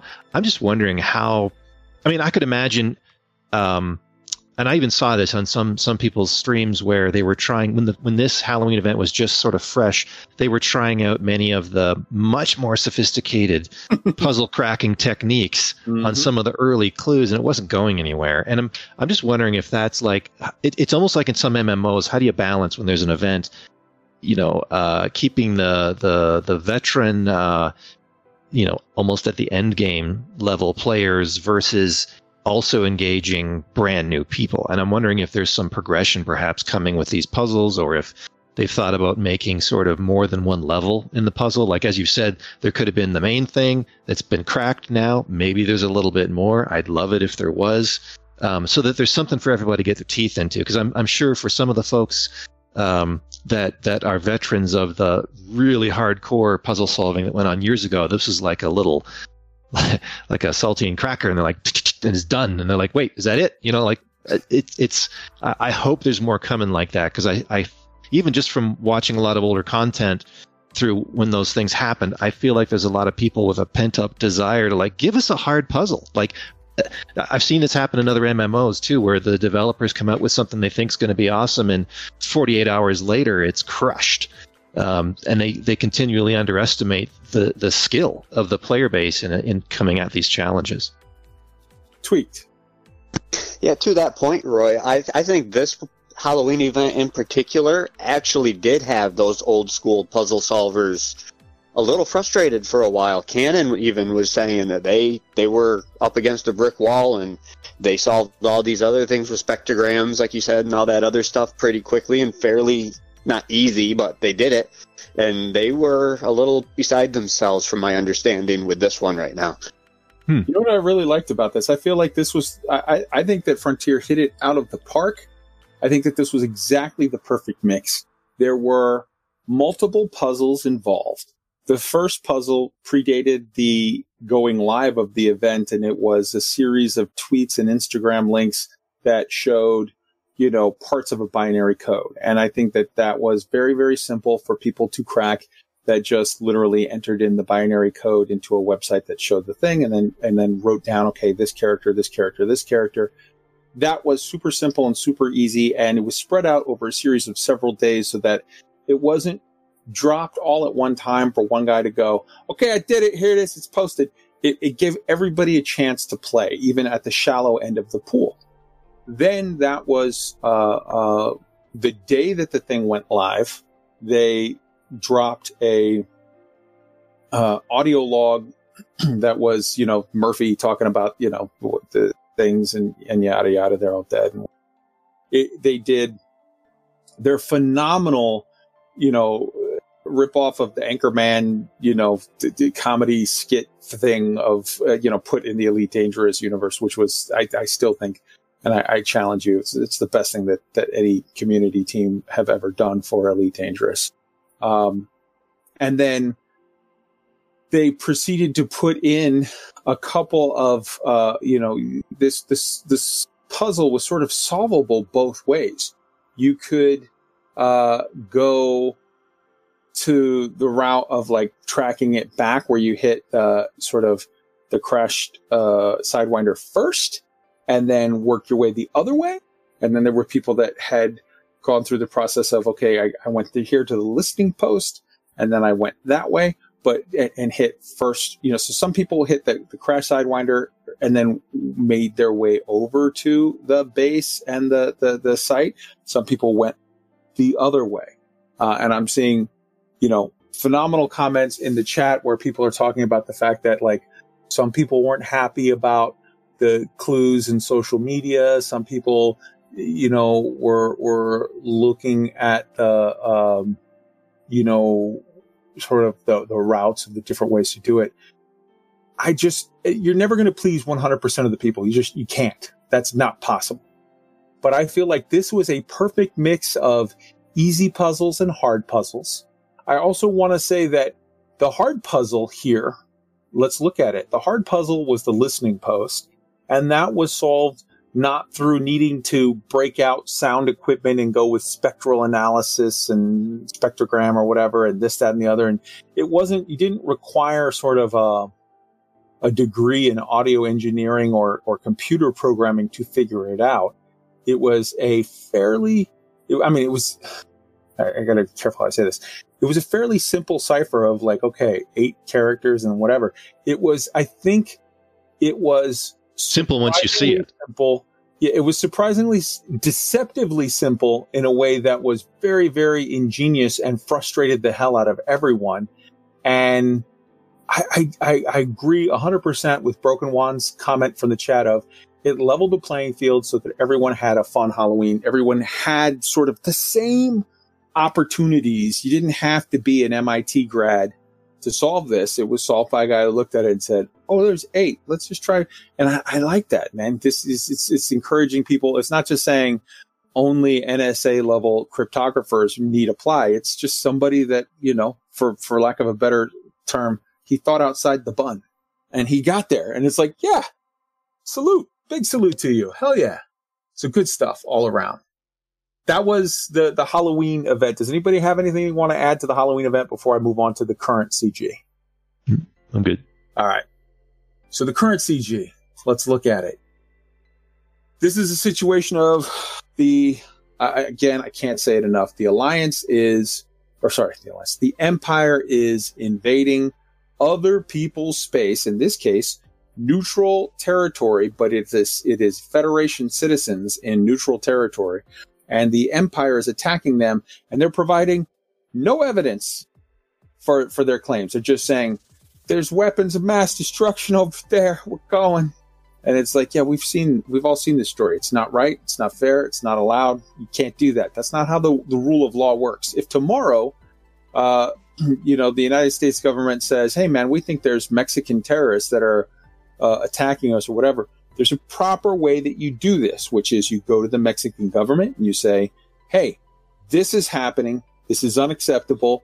Your law enforcement need to crack down on it. We're providing you this information. This is our leads that we found so far and whatever. And then if for some reason the American government has reason to believe that the Mexican government are in on it and part of the problem, then you go to the world stage. You go to the United Nations, you provide your evidence, you ask for a coalition, you ask for people to get involved, and you say, this is wrong what they're doing. We've tried to resolve it with them. We've tried to resolve it through normal diplomatic channels and through normal legal channels.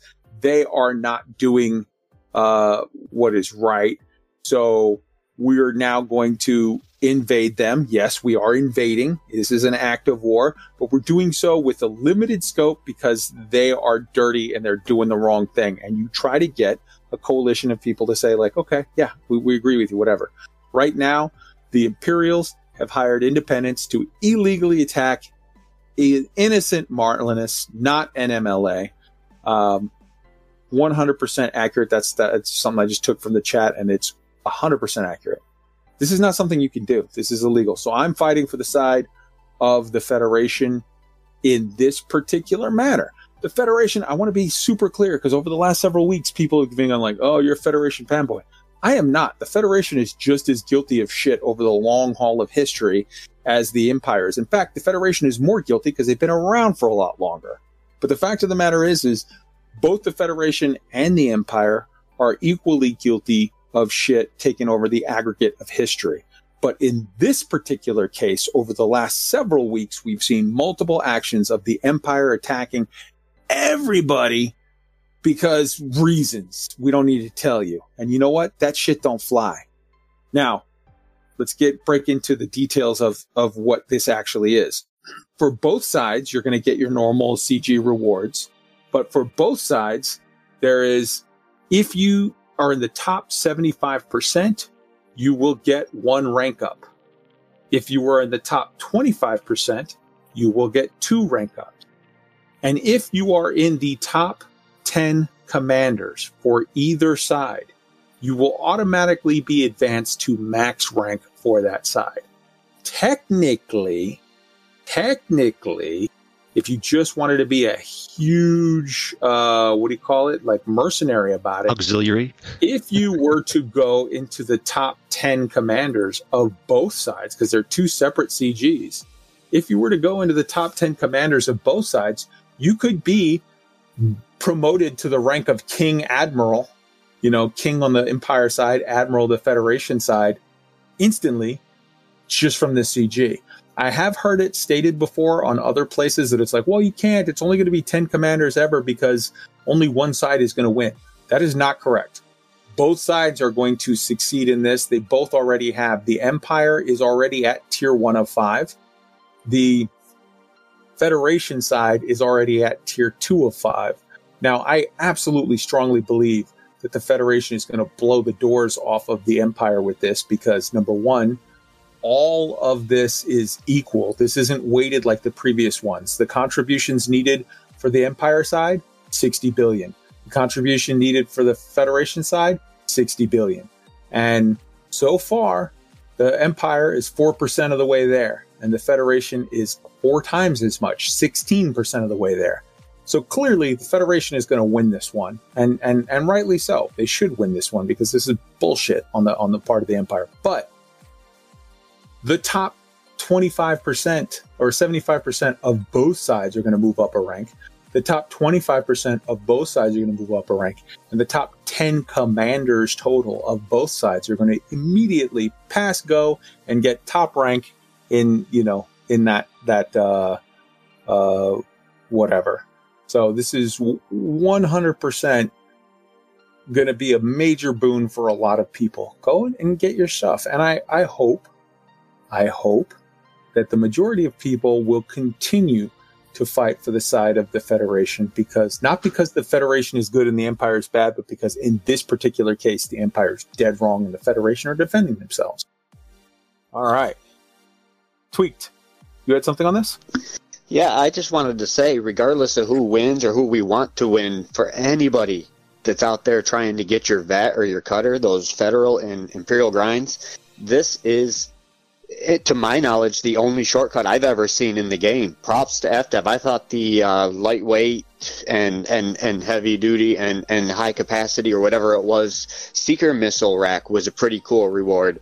If you don't already have the rank you need for these ships, this is the best reward I've ever seen for a CG. Right on. And that one goes out to you guys for putting it in the game. Beautiful. All right, so next up, that covers the CGs 100%. Next up, we've got tweets and disclosures. There was a series of tweets. Roy, why don't you go ahead and hit that up? So there was, in the last week, a series of, I think it was 5 tweets, each showing a different, what turned out to be generation ship. And I think the interesting thing here is... the way I took this was these came out after the sort of around and after the Halloween event was first kicked off. And my take on it is there's so much backstory and gameplay that has already happened in this game. Again, especially if you've just started playing this game in the last year. If you had fun with the Halloween event and picking up bits of lore and listening to logs or whatever, there's all kinds of that in different parts of this game, and this is some fine examples of it. These generation ships are interesting to investigate. Don't want to say too much about them, but if that's the kind of thing you like, you should go check these out. And I think that's what their purpose was in highlighting this, because a lot of new players would maybe not have come across this otherwise. Absolutely. Good stuff. Good stuff. All right. So that brings us on to yeah, that covers everything for Frontier News. Let's move on to the next point, which is the IMU, the Intergalactic Mining Union, has an event that they put on the weekends. It's called Hazrez Extraction Squad. There you go. The Hazardous Resource Extraction Squad needs you. Combat Mining Vessel Team. So here's the deal with this. Number one, this is an awesome event that the IMU puts on every week. They do it multiple times on the weekend or random times during the week. So what you do is you join the IMU Discord, which will be in the show notes. When you join their Discord, you can ask people. There's a room where it shows for roles, or you can just ask them, and you can be assigned the role of either Hazrez ready for a miner or escort ready for a combat escort. What they do here is go and at the Paynite hotspot in HIP 60953, they do a mapped mining run. Arson has a picture on the screen for you to see of the actual map. So what they did was they went in, they said, okay, at this exact location, at these spots, you're going to have, you know, this rock has 45% painite. This one has 59% painite. This one has 47, this one 47, this one 36, whatever. They have all of these rocks done up. You go to that location at the time when they meet up, and some people are in mining ships and they just make massive amounts of money really, really quick doing mapped mining. You can make hundreds of millions an hour doing mapped mining. Other people say, hey, I want to, for the fun of it, because this is in a Hazrez, they're like, I'm going in a combat ship. I want to play sheepdog. So you're there. And throughout this entire event, you're going to have people calling out, I'm at this rock. They're attacking me, whatever. Because it is a Hazrez. So there's criminals out there that are looking for people. And guess what? You're going to have a lot of players there with painite holds. So there, it can be a fun event to try from either side. I highly recommend to everyone, play both roles. Go in there, and every once in a while, maybe half the time or more than half the time, do the mining side and be like, hey, man, I'm going to go and make some quick money. And maybe 20% or 30% of the time, pick the other side. Go in a combat ship and have some fun playing the defender of all of your brothers and sisters out there who are like, man, I'm going to mine and make some money. And they're going to get attacked a lot by criminals in there. And they have a whole wing that are dedicated to, like, you just go out there and then you take those guys out. You protect your brothers. Why don't we start with Arson with your point on map mining? I just want to kind of inform people, like, the experience of mapped mining is a little bit different from your traditional wing mining scenario, where you all drop down in and then, you know, you have somebody run ahead. Now, you still have somebody running ahead prospecting the rocks, and that's usually the person that is in charge of memorizing the map. They go through, they hit your asteroids, and then you can either congregate all on each asteroid in the wing mining style, or if you have different ships with different limpet counts, the ones that are, you know, not there, they can straggle behind, and you can just kind of mine each rock in a line in a wing of four. There's all kinds of different ways that you can engage with that content that doesn't require you to be right up on the rock with a whole swarm of people, and I think it's fantastic that they're doing this. I did back a couple months back. I did myself. I mapped my own run through a field, Paynite field, and no, that was LTDs back in the day, I think. And I was getting over 500 million an hour because I had a map and I just followed it, and yeah, I was just cranking out cash. Tweaked, hop in on this. Well, I had a quick question. I was wondering, do the escorts get paid anything? And if so, does this happen on Xbox too? Because that sounds like a ton of fun. I don't know about the payment per se. I think it might be that they're, you know, you might get some kind of wing bonus or whatever. But I think what they're doing it for is, number one, the fun play aspect of you're defending your people and you're out there killing whatever. And then number two, you know, you're in a Hazred. So what you're getting is a bunch of bounties. Dan, hop in on this. As part of a wing, you do get a percentage of the payout. So if you're in a wing as the miners cash in, you get trade bonds in your contacts menu that you can then cash in, and you get a percentage as a wing. A note to that, though, you have to be in the wing and actually in the station when they turn it in to get that bonus, yes. I didn't think you had to be in the station. I thought you just had to be in the wing. Lately, we've had to be in the station to get that trade bonus. I think you have to be in the system. I don't know about law, like actually. Yeah, I'm pretty sure it's in the system. I have seen some circumstances where people didn't get it if they weren't in the instance, but you do not have to be docked. I know that much.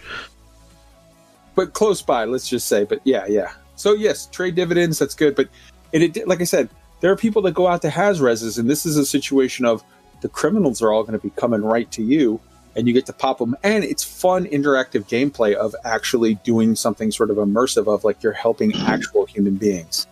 I want to just highlight that while this happens randomly, so people should go and assign for the roles, if you want an actual concrete, discrete time of like, I want to go and do this, give me a time and place, there is a regular weekly schedule that they do, which is 1700, so 5 p.m. UTC on Sundays. The Pay Night hotspot is in 60953. Go and sign up for it on their Discord, get into the roles, and have fun with it. Dan, you had another point you wanted to add. Yeah, just something that I've literally just thought of that we do in the consortium as a group. And we've got guys go out mining, whether we get trade dividends or not. What we tend to do is get the escort guys to drop into something with cargo, drop them some of the haul, and they can then trade that in. So they do get a percentage of the profit. That's beautiful. That's great. So yeah, let's all get involved in that. Go do it with the Intergalactic Mining Union. They're awesome. Go do it with the Paladin Consortium. Like, get involved. But this is cool, get interactive gameplay. So go do some of that. Next up, we've got Tweak with your... oh, no, sorry. We've already covered that. We've got the Elite Week Race News. I want to highlight that there's a guy named Andy X who put out a hilarious video on Adventures in Litho Breaking, an Elite Dangerous Speedball story. Arson, go ahead and cue it up.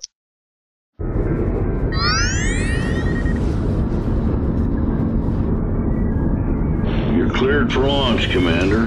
Have a good run down there. Thank you, Control. Proceeding to orbital drop-in coordinates.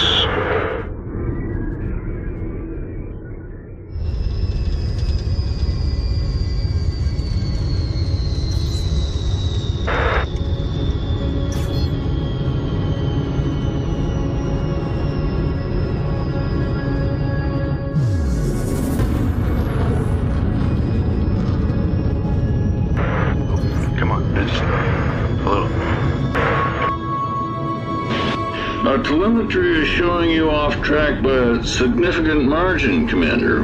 What is your status? Yeah, I slipped a couple of degrees off my intended profile back there. Making corrections now. Sacrifice a little prograde velocity to regain my intended heading. Descent gradient should still be in the green. That's a no-go, Commander. Our display is showing your glide slope terminating in a negative altitude. Recommend you abort immediately. No, I got this. Just need to, oh, nope, you're right, I'm going down. Goodbye.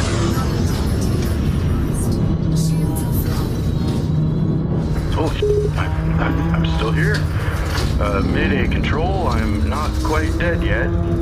Affirmative, Commander. We are showing you in a fairly rapid spin, following contact with the surface. Yes, I'm spinning. I'm spinning like a Imperial in a room full of with their tied around there with a shoved up a full triple axle with a sandwich in a storm.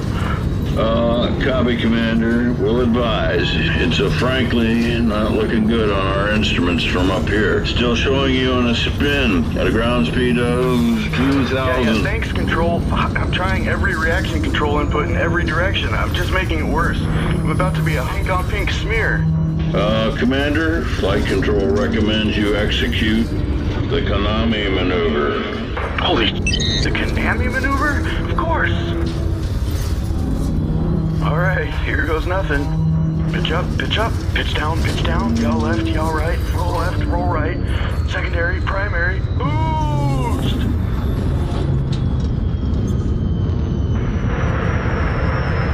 Oh, holy shit, it seems to be working, Control. Establishing a stable retrograde. Hello there, little mountain.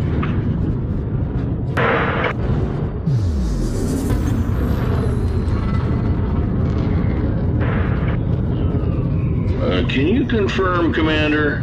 We're showing you departing a near collision with the central peak of the crater. Recommend you... Yeah, I'm okay now, Control. Thank you. I've almost got it zeroed out here. Control just wishes to remind the Commander that flight assist can be re-engaged at any point during an aborted gravity well run. Oh, right. Flight assist. Thanks, Control. No problem, Commander. Repair crews are on standby.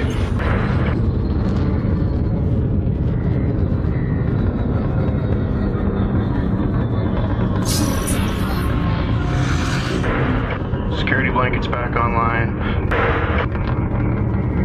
Alright, coming to a stop. Whew, that was intense. Thank you for the help from up there. That's what we're here for, Commander.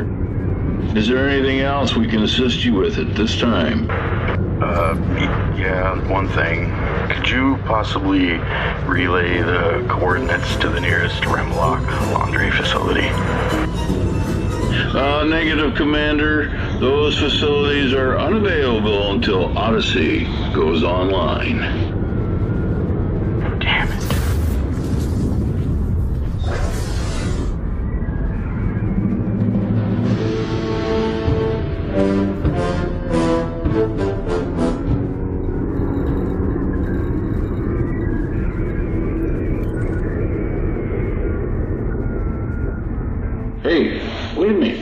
Are those moonbars? Bring me a couple. I love that. And I love his closing message there. Be excellent to each other. I wonder where I've heard that before. All right. Good stuff. Arson, why don't you bring up the next thing, which is your the little project we worked on with the ED HUD mod? ED HUD mod is a wonderful mod. It lets you change your HUD colors. You don't get a whole lot of choice over the colors, but you can change things like your shields and your ship hologram and the lights.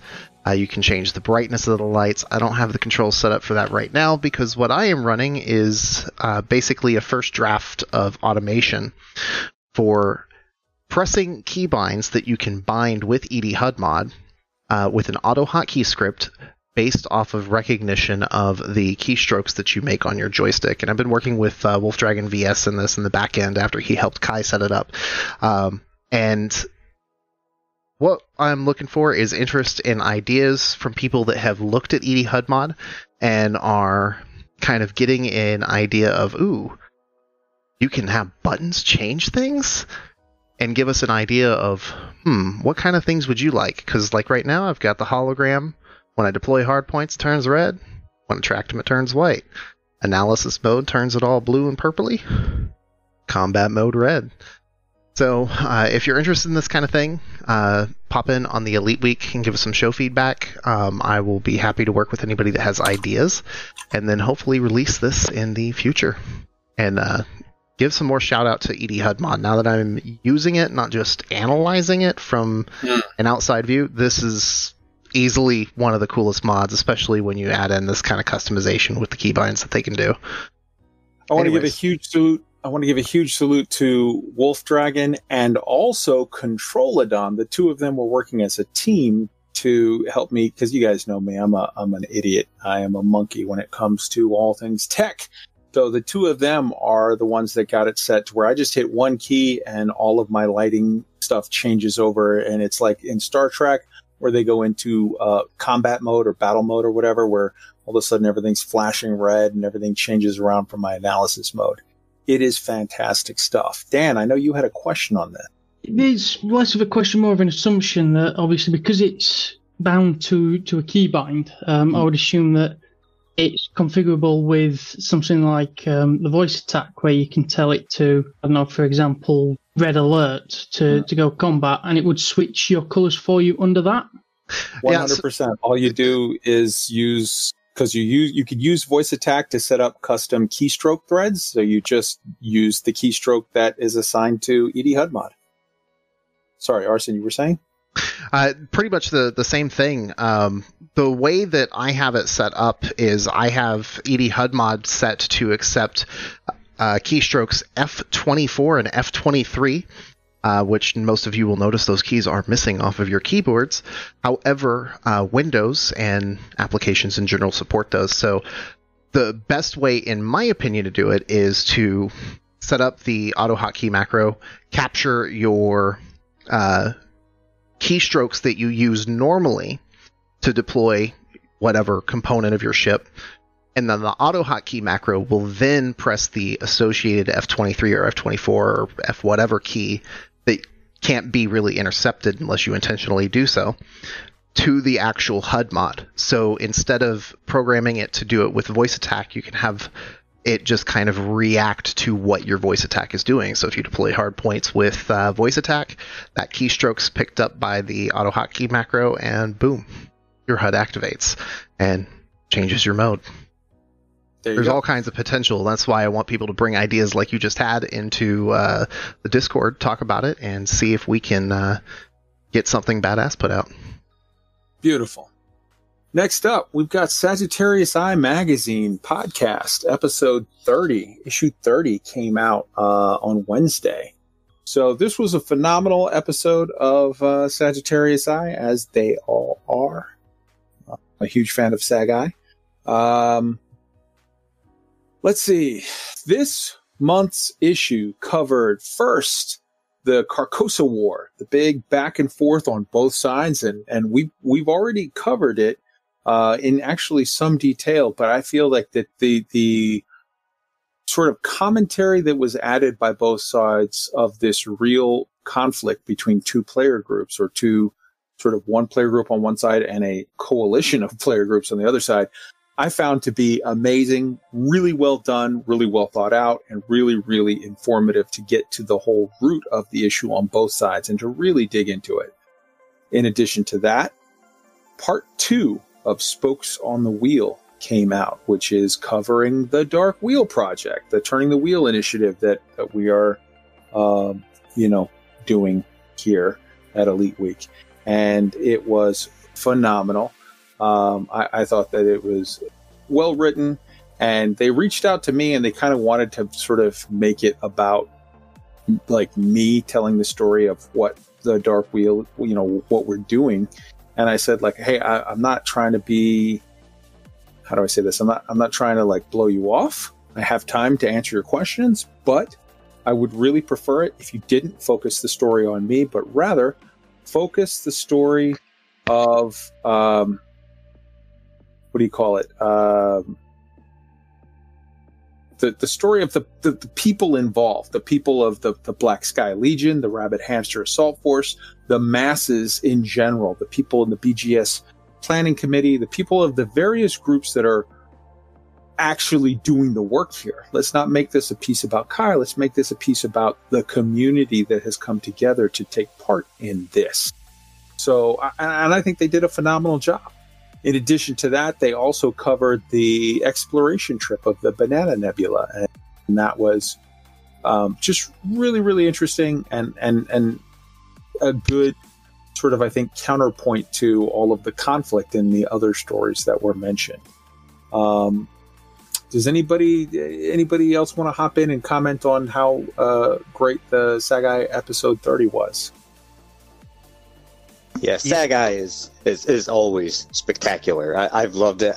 Again, when I first got Elite, I devoured anything I could find regarding it, and I stumbled upon Sag Eye, and I loved the in-universe take of everything, so I went all the way back to episode 1 and have gone forward from there.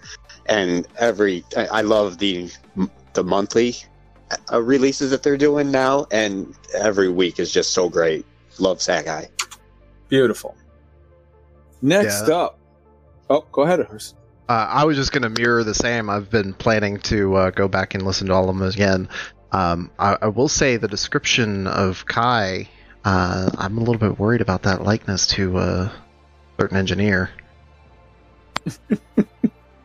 All right. And now it's time for Tweet's Tip of the Week. Okay, tip of the week this week, guys. This is going to be a quick one, but the most common thing that I hear from our newer commanders that come into OPEX is they are trying to build ships that can do everything. And I try to tell them that really in this game, if you build a ship that can do everything, for the most part, you're going to come out with a whole lot of ships that are, they're okay, but they don't really do anything great. Elite Dangerous really shines when you find a role for a ship and build it for that particular role. So you want to do CZs, you build a ship just for CZs. I just a week or two ago built a ship strictly to go out and hunt down the grade 5 USSs for the manufactured mats because it kept taking me all the way over. So I really say devote your time. It is an expensive and grindy way to do it up front, but I promise you, in the end, when you have 25 ships on your fleet carrier or wherever you're keeping them, and you get online and your friends say, hey, let's go kill these pirates, or hey, let's go mining, or hey, let's go run some cargo, all you have to do is say, sure, let me hop in my X ship and let's go. It will open the game up for you again, and it's very beneficial. 100%. I follow that. I have, well, I'm not going to say how many ships I have. I have a lot of ships. But yeah, for that exact reason. All right, beautiful. Let's move on to real life science. Starting off, we've got Anton Petrov put out a video. Jupiter's moon, Io, has a lot of very unusual things going on. Major discoveries. This is super cool. So Io is a moon that's super close to Jupiter. In addition to its proximity to Jupiter, it also is in close proximity to several other bodies which orbit Jupiter, and as a result of which there is a massive amount of volcanic activity that is found there. There are all kinds of crazy sort of peculiarities with regard to Io. It is one of the spots that scientists are really looking into because of a lot of the oddities of it, and are really fascinating, are fascinated to continue to explore. So check out that Anton Petrov video. It is good stuff. Next up, Tweaked. Why don't you go ahead and give us your segment? So Dr. Robert Romanofsky of NASA is featured on this video. It's really a fascinating video where they're trying to solve a problem. Now, what problem would NASA be trying to work on and solve? Maybe something with the space station or something with going to the moon again? No.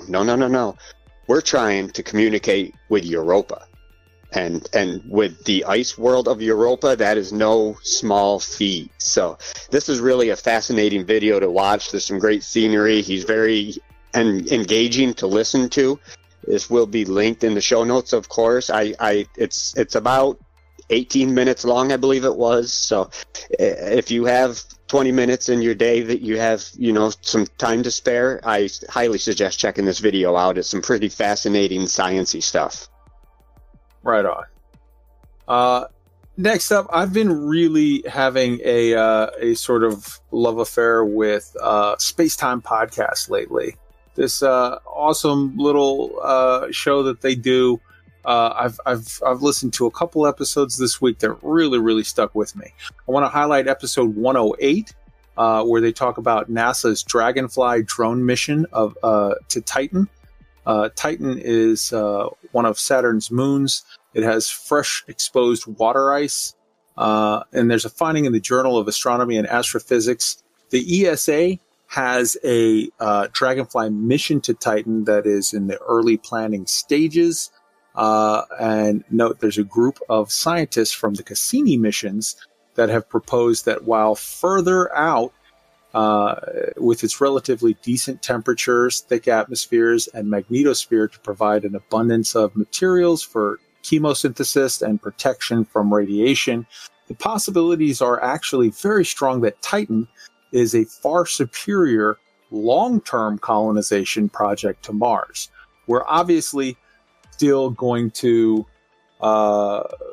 colonize Mars first because it's just that much closer.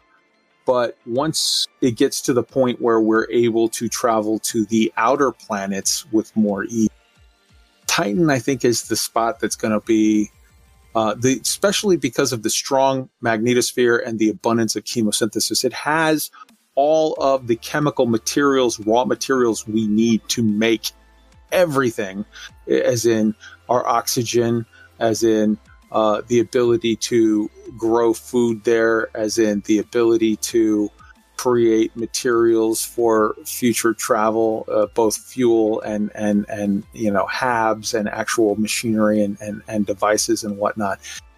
Titan is super interesting. So, and there's a great book that we'll get into on another episode that talks about that.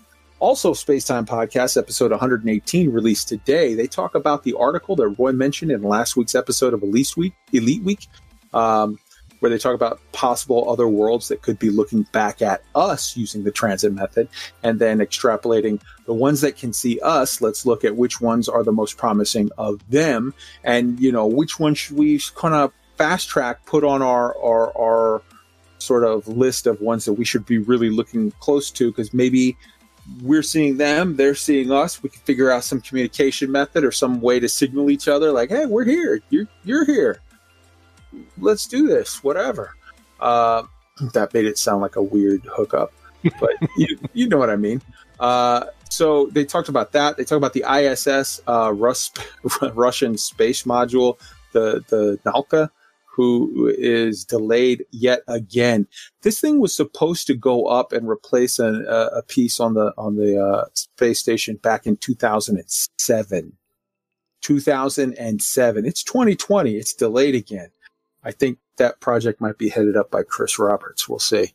NASA warned Congress about the dangers of allowing China to have the only low Earth orbit station, and urges funding of a project post-ISS. So the ISS is scheduled to continue in service until at least the year 2030 under the current sort of setup. And as we talked about in last week's episode, you know, they're as of this week, they are in the, you know, 20 years of continual manned presence in low Earth orbit, but and we're scheduled to launch a second, much smaller station called Gateway that's going to be dedicated directly to the setting up of a permanent manned station on the moon. But you don't just get an ISS overnight. You have to start the process, and you have to go through a sort of major process to invest in, experiment, figure out, develop, plan, develop, plan, develop, plan, develop, execute, to get a space station to really go. So we need to be setting aside money now to figure out what's going to be after ISS. Is it going to be just a matter of like major upgrades and refits and we keep this thing sort of going? Or is it time to launch a new thing and start fresh with what we've learned over 20 years and make a better thing? the Chinese have Tiangong, which is translated to Heavenly Palace, and it's, you know, it's scheduled to go up shortly, and NASA is now saying to Congress, hey man, we need to figure out our next thing. Dan, hop in on this. Yeah, I just wanted to say, you've already said it for me, but the happy 20th anniversary to continual space science from the ISS since it went up, what will have been 2000 now. Just brilliant that there's people still going up to that, and now obviously we've got the dragons going up to and fro. Courtesy of Elon Musk, who in his own right has said that he wants to be the president of Mars. He wants to not be part of the international law now, apparently. I digress from that. It's just obviously happy birthday to the ISS. Congrats on making it to 20. 100%. Roy, throw us out the next segment. Yeah, so this is about fast radio bursts. These are things that astronomers have detected up until now only in other galaxies. They're these mysterious, super powerful, short blasts of radio waves. They've been seeing them since 2007. And the news is that for the first time, one has been detected within the Milky Way.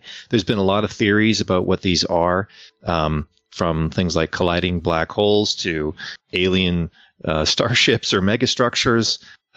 Some previous research has suggested that fast radio bursts might be from exploding from rare types of neutron stars known as magnetars. Magnetars are basically the most powerful magnets in the entire universe. They can be like 5,000 trillion times more powerful than Earth's magnetic field.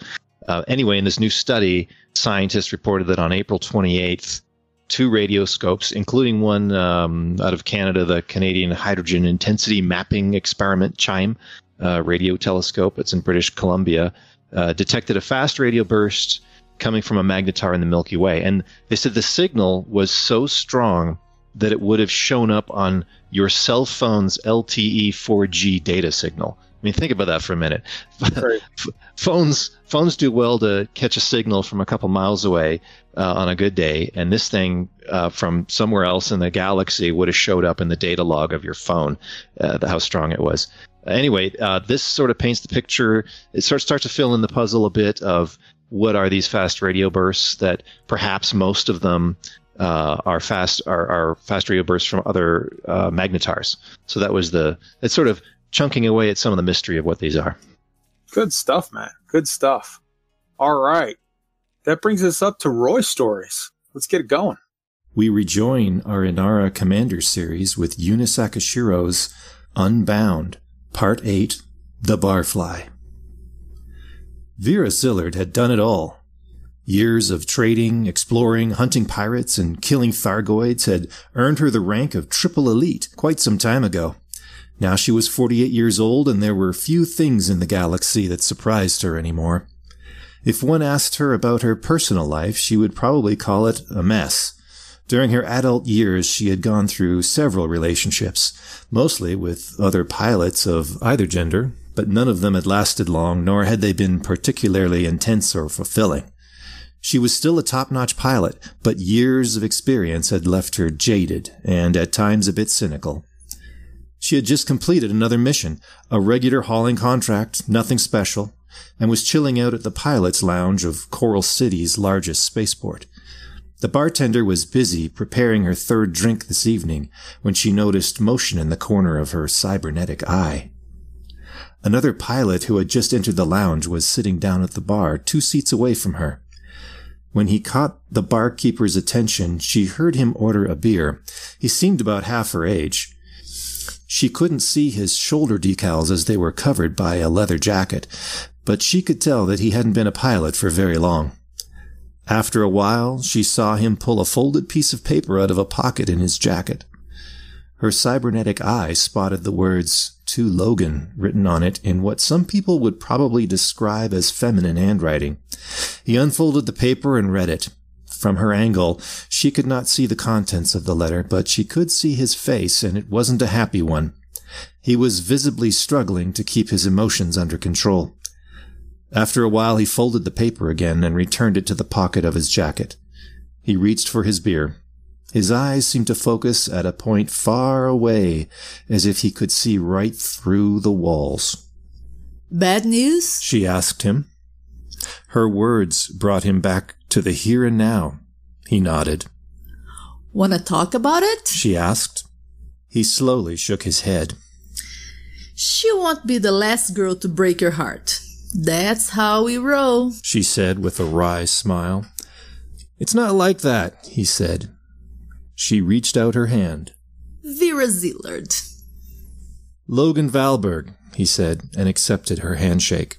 They spent the rest of the evening talking at the bar. She listened to him describing the girl that had written the letter to him and the events that had forced them apart. Why she finally offered to help him find her, she could not explain, even to herself. If his girl really had left the bubble and nothing but a sidewinder, the chances of her still being alive were slim, let alone the chance of someone finding her. To Zillard, it really looked like a hopeless case. But for some reason, she felt she wanted to save this boy from becoming another version of herself. First off, like, I'm down for this. I was literally, as the story started to play, I was like, oh my God, this is going to be, we've skipped like years and years, like decades ahead, and poor Yuna's an old lady, and she's going to be, and then it was like, no, okay, all right. So, let's go on to our discussion topics. Roy, why don't you present the main topic? Yeah, so this one's carrying on from what we talked about a little earlier in the show about, you know, potentially seeing this new SRV variant. And I think we've touched a little bit on this in the past, but I'd like to open it up a bit to talk about, like, what do you guys think, and what does the community think about what we're going to see? What kind of SRVs might we see? What level of granularity, if any, would we see, and how these might be kitted out? Is this going to be like a ship you can add modules to? Is it something you can engineer? Or is it just going to be more flat design, and you choose from amongst a series of variants? So why don't we open that up for a chat? Who'd like to go first? I'm specifically going last because I want to let you guys all get in. People are tired of hearing me. Arson, go.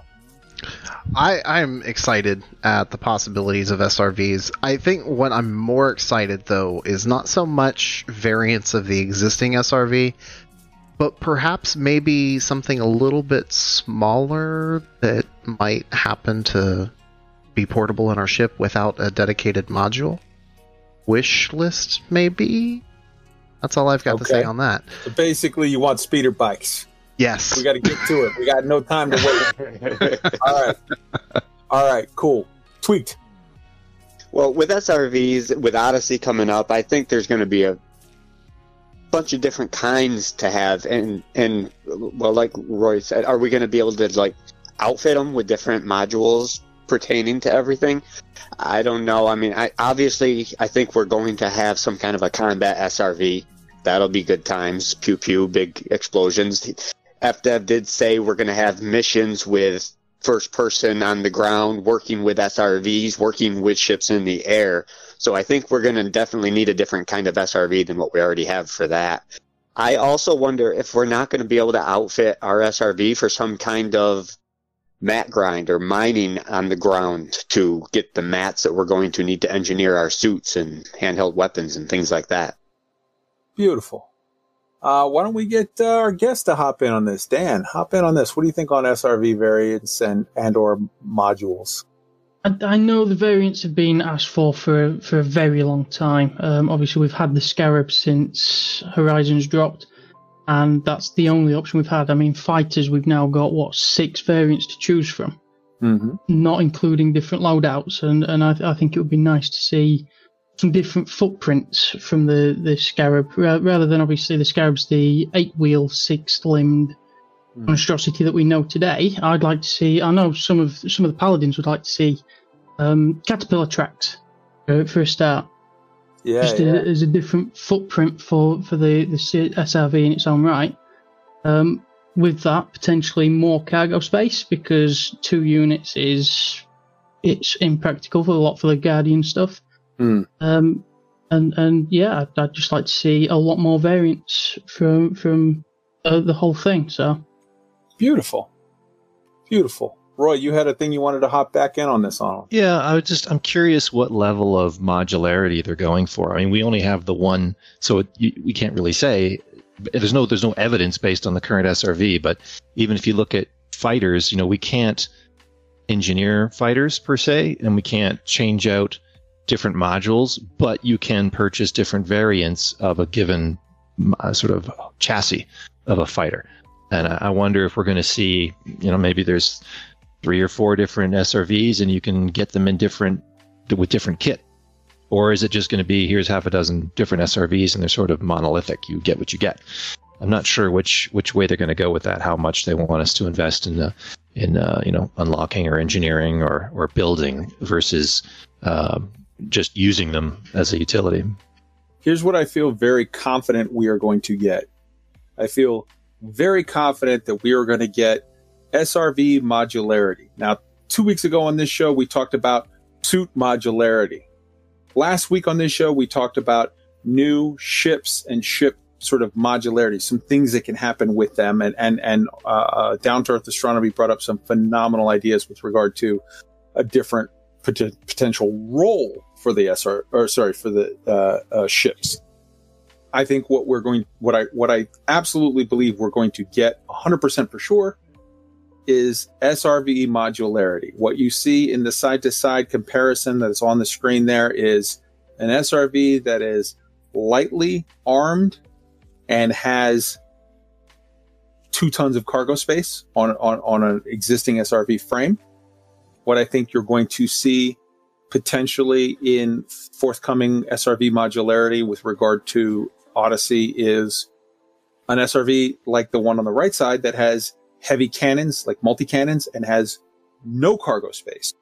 I think you might see one that has no weapons and extra cargo space, maybe 4 tons. You might see one that has no weapons, no cargo space, extra sort of speed and distance availability, extra jump range with the boost, the kind of thing that you're going to see the racers all switch to, that it will be more sort of that nature.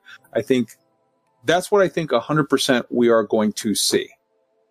What I would like very much and what I hope, I don't know, but I don't feel like I have sort of a right to expect, but I hope we will see is, in addition to the modularity, additional chassis types. I would like to see 4 or 5 different chassis types. I would like to see Arson's speeder bike. I would like to see Dan's, heavy track, cargo, mining, whatever vessel. I would like to see a SAV, a surface assault vehicle that is maybe a little beefier in size and has, sort of no sort of use with regard to cargo and mining and whatever, but is dedicated directly to assault, some kind of little tank type, whatever thing. I would like to see possibly a maybe dedicated SRV that would kind of be similar to the current SRV, but have very, very limited capability. It would kind of suck at everything. But what it did do is it allowed you to roll to sort of a general area and then deploy sort of like the new Mars rover that we've got with the copter or whatever. It can, you roll up to a certain spot, then you hit the button to decouple the upper half from the roller bit. And now you have sort of a quadcopter that allows maybe for some better ability to access certain places that you might need to get to for the engineering / scavengering / mining potential loops to survey or whatever. Roy, hop in on this. Yeah, one thing that occurred to me is, let's not forget Odyssey. Like, if we combine this with the on foot and combined arms, why not an armored personnel carrier? Why not even something that's just like a pickup truck you know, load everybody in the back and go bombing across the terrain, and everybody shoots from the bed, and you know, that could be a lot of fun. Jesus, Roy hires his mercenaries from Home Depot a lot. Okay. Dan, hop in on this. So, at risk of sounding more like Martian truck simulator or something, potentially the option for an additional trailer. So, if you're running around in like a four-wheeled speedy SRV, slap a trailer on the back so you can still carry your cargo. Beautiful. At the same time, you could carry that and choose not to deploy that as well. So, maybe. Yeah. Tweaked. Well, to piggyback off of that, with Odyssey and with all this first-person ground combat that we may be getting involved in, or most likely definitely will be getting involved with, how about a SRV medic of some kind that can go around? You know, if my buddy is down on the ground wounded, I can jet over there and slap some metagel on them and make them all good again. Interesting. I'm seeing everything in the chat from Tron bikes to hovercrafts, and I am digging it. So, guys, get in on this. This is community question number 1. Write in. You can reach us, at all of the different places. We'll get into that later, but get in on this. Tell me what kind of either modules would you like to see added to the existing modularity of an SRV existing chassis, or other chassis types that you would like to see? I dig what you said, Roy. There is a similar in the extended Forever Alpha that is Star Citizen. There is a kind of a heavy vehicle that's like a heavy armored troop carrier that I think would fit perfectly for this. How about a large SRV that is like a heavy modified like assault tank type, whatever, but that had a deployable, you know, sort of embedded speeder bike in it, so that gives you sort of the best of both worlds for a recon assault force of like, this is the heavy fighter side of it, but you can have your buddy deploy in the little SRV speeder bike to kind of come around and flank, or to get a recon of a designated target or what have you. There's just so much to do there. Dan, did you have another one you wanted to add in there? Yeah, just obviously with the whole multi-crew aspect, the one thing that's been lacking with that is multiple ground crew. Mm-hmm. So being able to deploy your holo telepresence buddy into your spare SRV as well. 100%.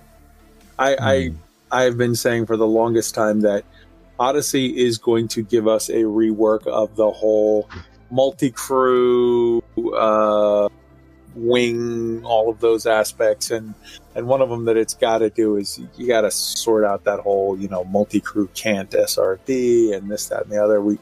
That's got to be coming. All right, so that takes us to community question number 2. Arson, why don't you go ahead and present that? So Commander Demiser of D posted on the Frontier forums for Elite a thread entitled "Eliminating Emission Sources Should Gradually Produce Higher Grade Emission Sources." This is a kind of very simple thread and content and idea, and that is just that as you go through and you collect resources from signal sources and discover them and complete them and they disappear. As that happens, the idea is that the signal sources should get better and better, giving you better rewards. And I think that's something that would be absolutely fantastic, and wanted to highlight that. Get people to perhaps go onto the forum thread and show their support or throw their feedback on why they think it's a bad idea. They don't like to engineer in a timely manner. I 100% agree with you with regard to that. The link is in the show notes for the forum thread. Go on there and get involved in that conversation. I very much like the idea of tying this in with what I've previously stated, I don't know, everywhere, all the time, over and over and over till people are tired of hearing it. Things like pharmaceutical isolators, it's just absolute bullshit that you are required to trade to get them, because let's be honest, the realistic chance that you can find them at any point in the galaxy is slim. I found them a few times here and there, But so many times you go to the famine outbreak, whatever system, outbreak systems, and then it says, oh, there's a high grade signal source, and you go there, and then it's like, oh, Imperial shieldings, thanks, that's not at all what I was supposed to get here. I like the idea of, I run these signals, it generates more, it generates at least a table, a possibility, some RNGesus black magic that I could get pharmaceutical isolators, or I could get this piece or that piece, or these kind of upgrades. Roy, hop in on this. I was just going to say, I'd be in favor of anything that gives a better way to grind this stuff than, the cheesy way of relogging to farm a high-grade emission. Something that you could feel like you have some bit of control over by, if the mechanism is, as you farm them out, you winnow down the better ones to show up or something. Like it's a mechanism. At least it's a mechanism that doesn't feel like you're sort of game immersion breaking to get the job done. And let's be honest, it does feel dirty. It's not a good look that it's like, oh, what's the most efficient way? Log out, whatever. It feels exploitive, even though Frontier said it's okay. It feels wrong. Yeah. Roy, I'm sorry, Tweet, hop in. I would agree with that. I've been doing that lately. I just recently have been searching the whole galaxy wide for pharmaceutical isolators and military supercapacitors, and I found the isolators, not the military supercapacitors, and it's frustrating. I would be for anything that gives you a higher chance of finding high grade emissions, and on top of that, I even contend that all of the grade 5 manufactured mats should be available as mission rewards, just like your exquisite focus crystals and biotech conductors are. They should all be available on different mission rewards to get them that way, because there is, in my opinion, while farming it the cheesy way is efficient and quick, once you find one, if you get there with a full 35 minutes on the timer, it is the most tedious, boring, non-video game playing way to do it that we possibly could, in my opinion. And I would rather grind missions to get my mats than to do it that way. Right on. I very much dig this idea of sort of having a way that we can avoid the cheap feeling way of doing it, and that we can direct and access additional stuff. So let's see here. Let's move on to, so the community questions. Number one is the SRV module variants, whatever. Number two is this idea of eliminating the emissions sources. We have a link in the show notes to the forum thread that you can go and get involved in that forum post as well. But also you can write us at eliteweek3306@gmail.com. You can for sure come into the Discord, go to the community feedback channel, post on there. You can put it in the comment section of this YouTube video, or if you're watching on Twitch, just come join the Discord, man. Like, yeah, it's good stuff. I cannot enough tell you, like, over every week, there's so many things that happen in the Discord, and so many things that get linked and discussed, and there's all kinds of messages, and there's all kinds of, whatever that's going on. I'm going to say this week, whoever posts with regard to the community feedback, we're going to pick a winner based on just whatever the criteria I like. Whoever has an interesting question or comment that on the community feedback on one of these two issues, and you are going to win the album from Miguel Johnson, the Artemis Expedition Artemis album. So get in on this, and you too can win something. And also just have your voice heard and be a part of the discussion. It's good stuff. All right, that takes us to State of the Game, folks. As far as I'm concerned, the State of the Game is fantastic. It is rock solid. Got a slight upgrade for me, from last week. I'm feeling very, very good. Arson, your State of the Game. I'm having fun. Beautiful. Roy, State of the Game. I would just like to thank FDev one more time, and the community at large, for making this game an awesome escape from 2020. Oh, God, yes. Tweaked, state of the game. State of the game right now is very good to great. The only thing I would say is, in a perfect world, in my perfect world, I wish, if this is coming to an all-out galactic war between the Imperials and Federation and possibly the Alliance getting involved, I wish it wouldn't just be with community goals. So I wish that when I drop into a system, I could see the imps and the feds going at it and get pulled if I'm in certain... I want it to be more difficult to avoid, I guess, is what I'm trying to get to. Yeah. But other than that, I love the story. I love the every day I get on. It seems like there's a new Galnet, and I can't wait to see where the story's going. The CGs are a ton of fun. I'm having a ball with the game, so I can't complain. Love it. Fantastic. Dan, what's your feeling on the state of the game? It's feeling good. It's feeling more alive than it has done in a few years, I want to say. Definitely in recent months, it's feeling more alive. So beautiful. All right. So it's time for everybody to sign out. My sign out is going to be excellent to each other. And also, go check out the Intergalactic Mining Union and go get involved in their thing. Go check out the Paladin Consortium. Get on their Discord.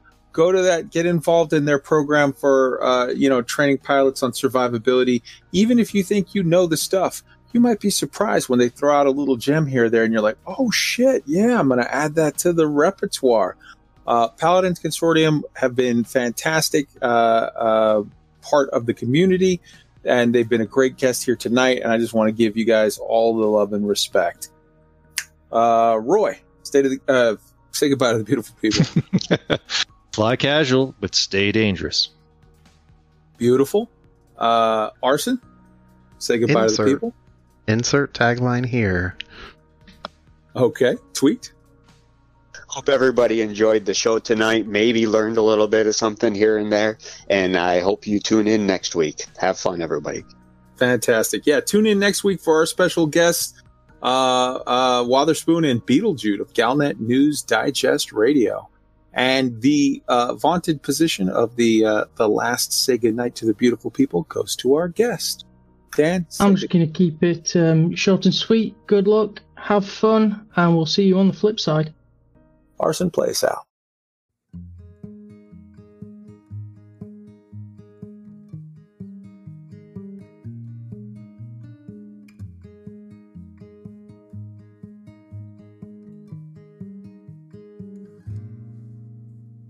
Robert's got a quick hand.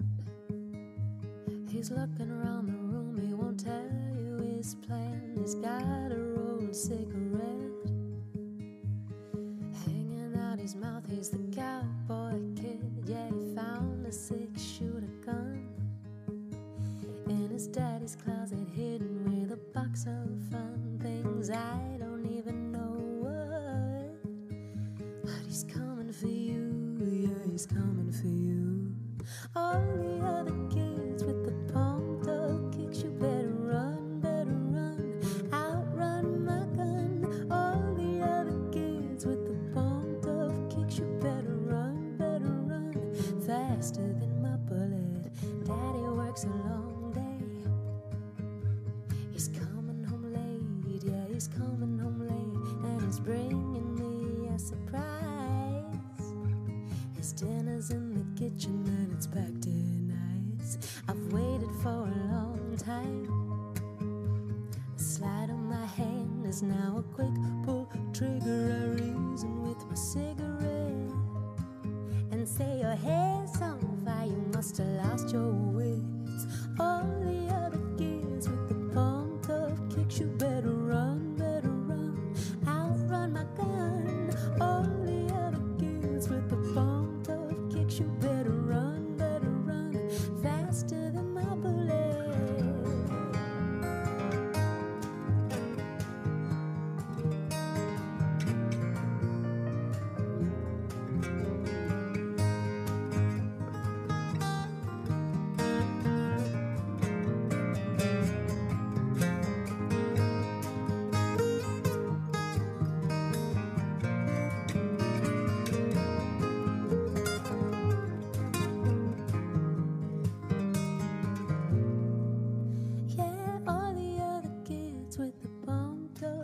you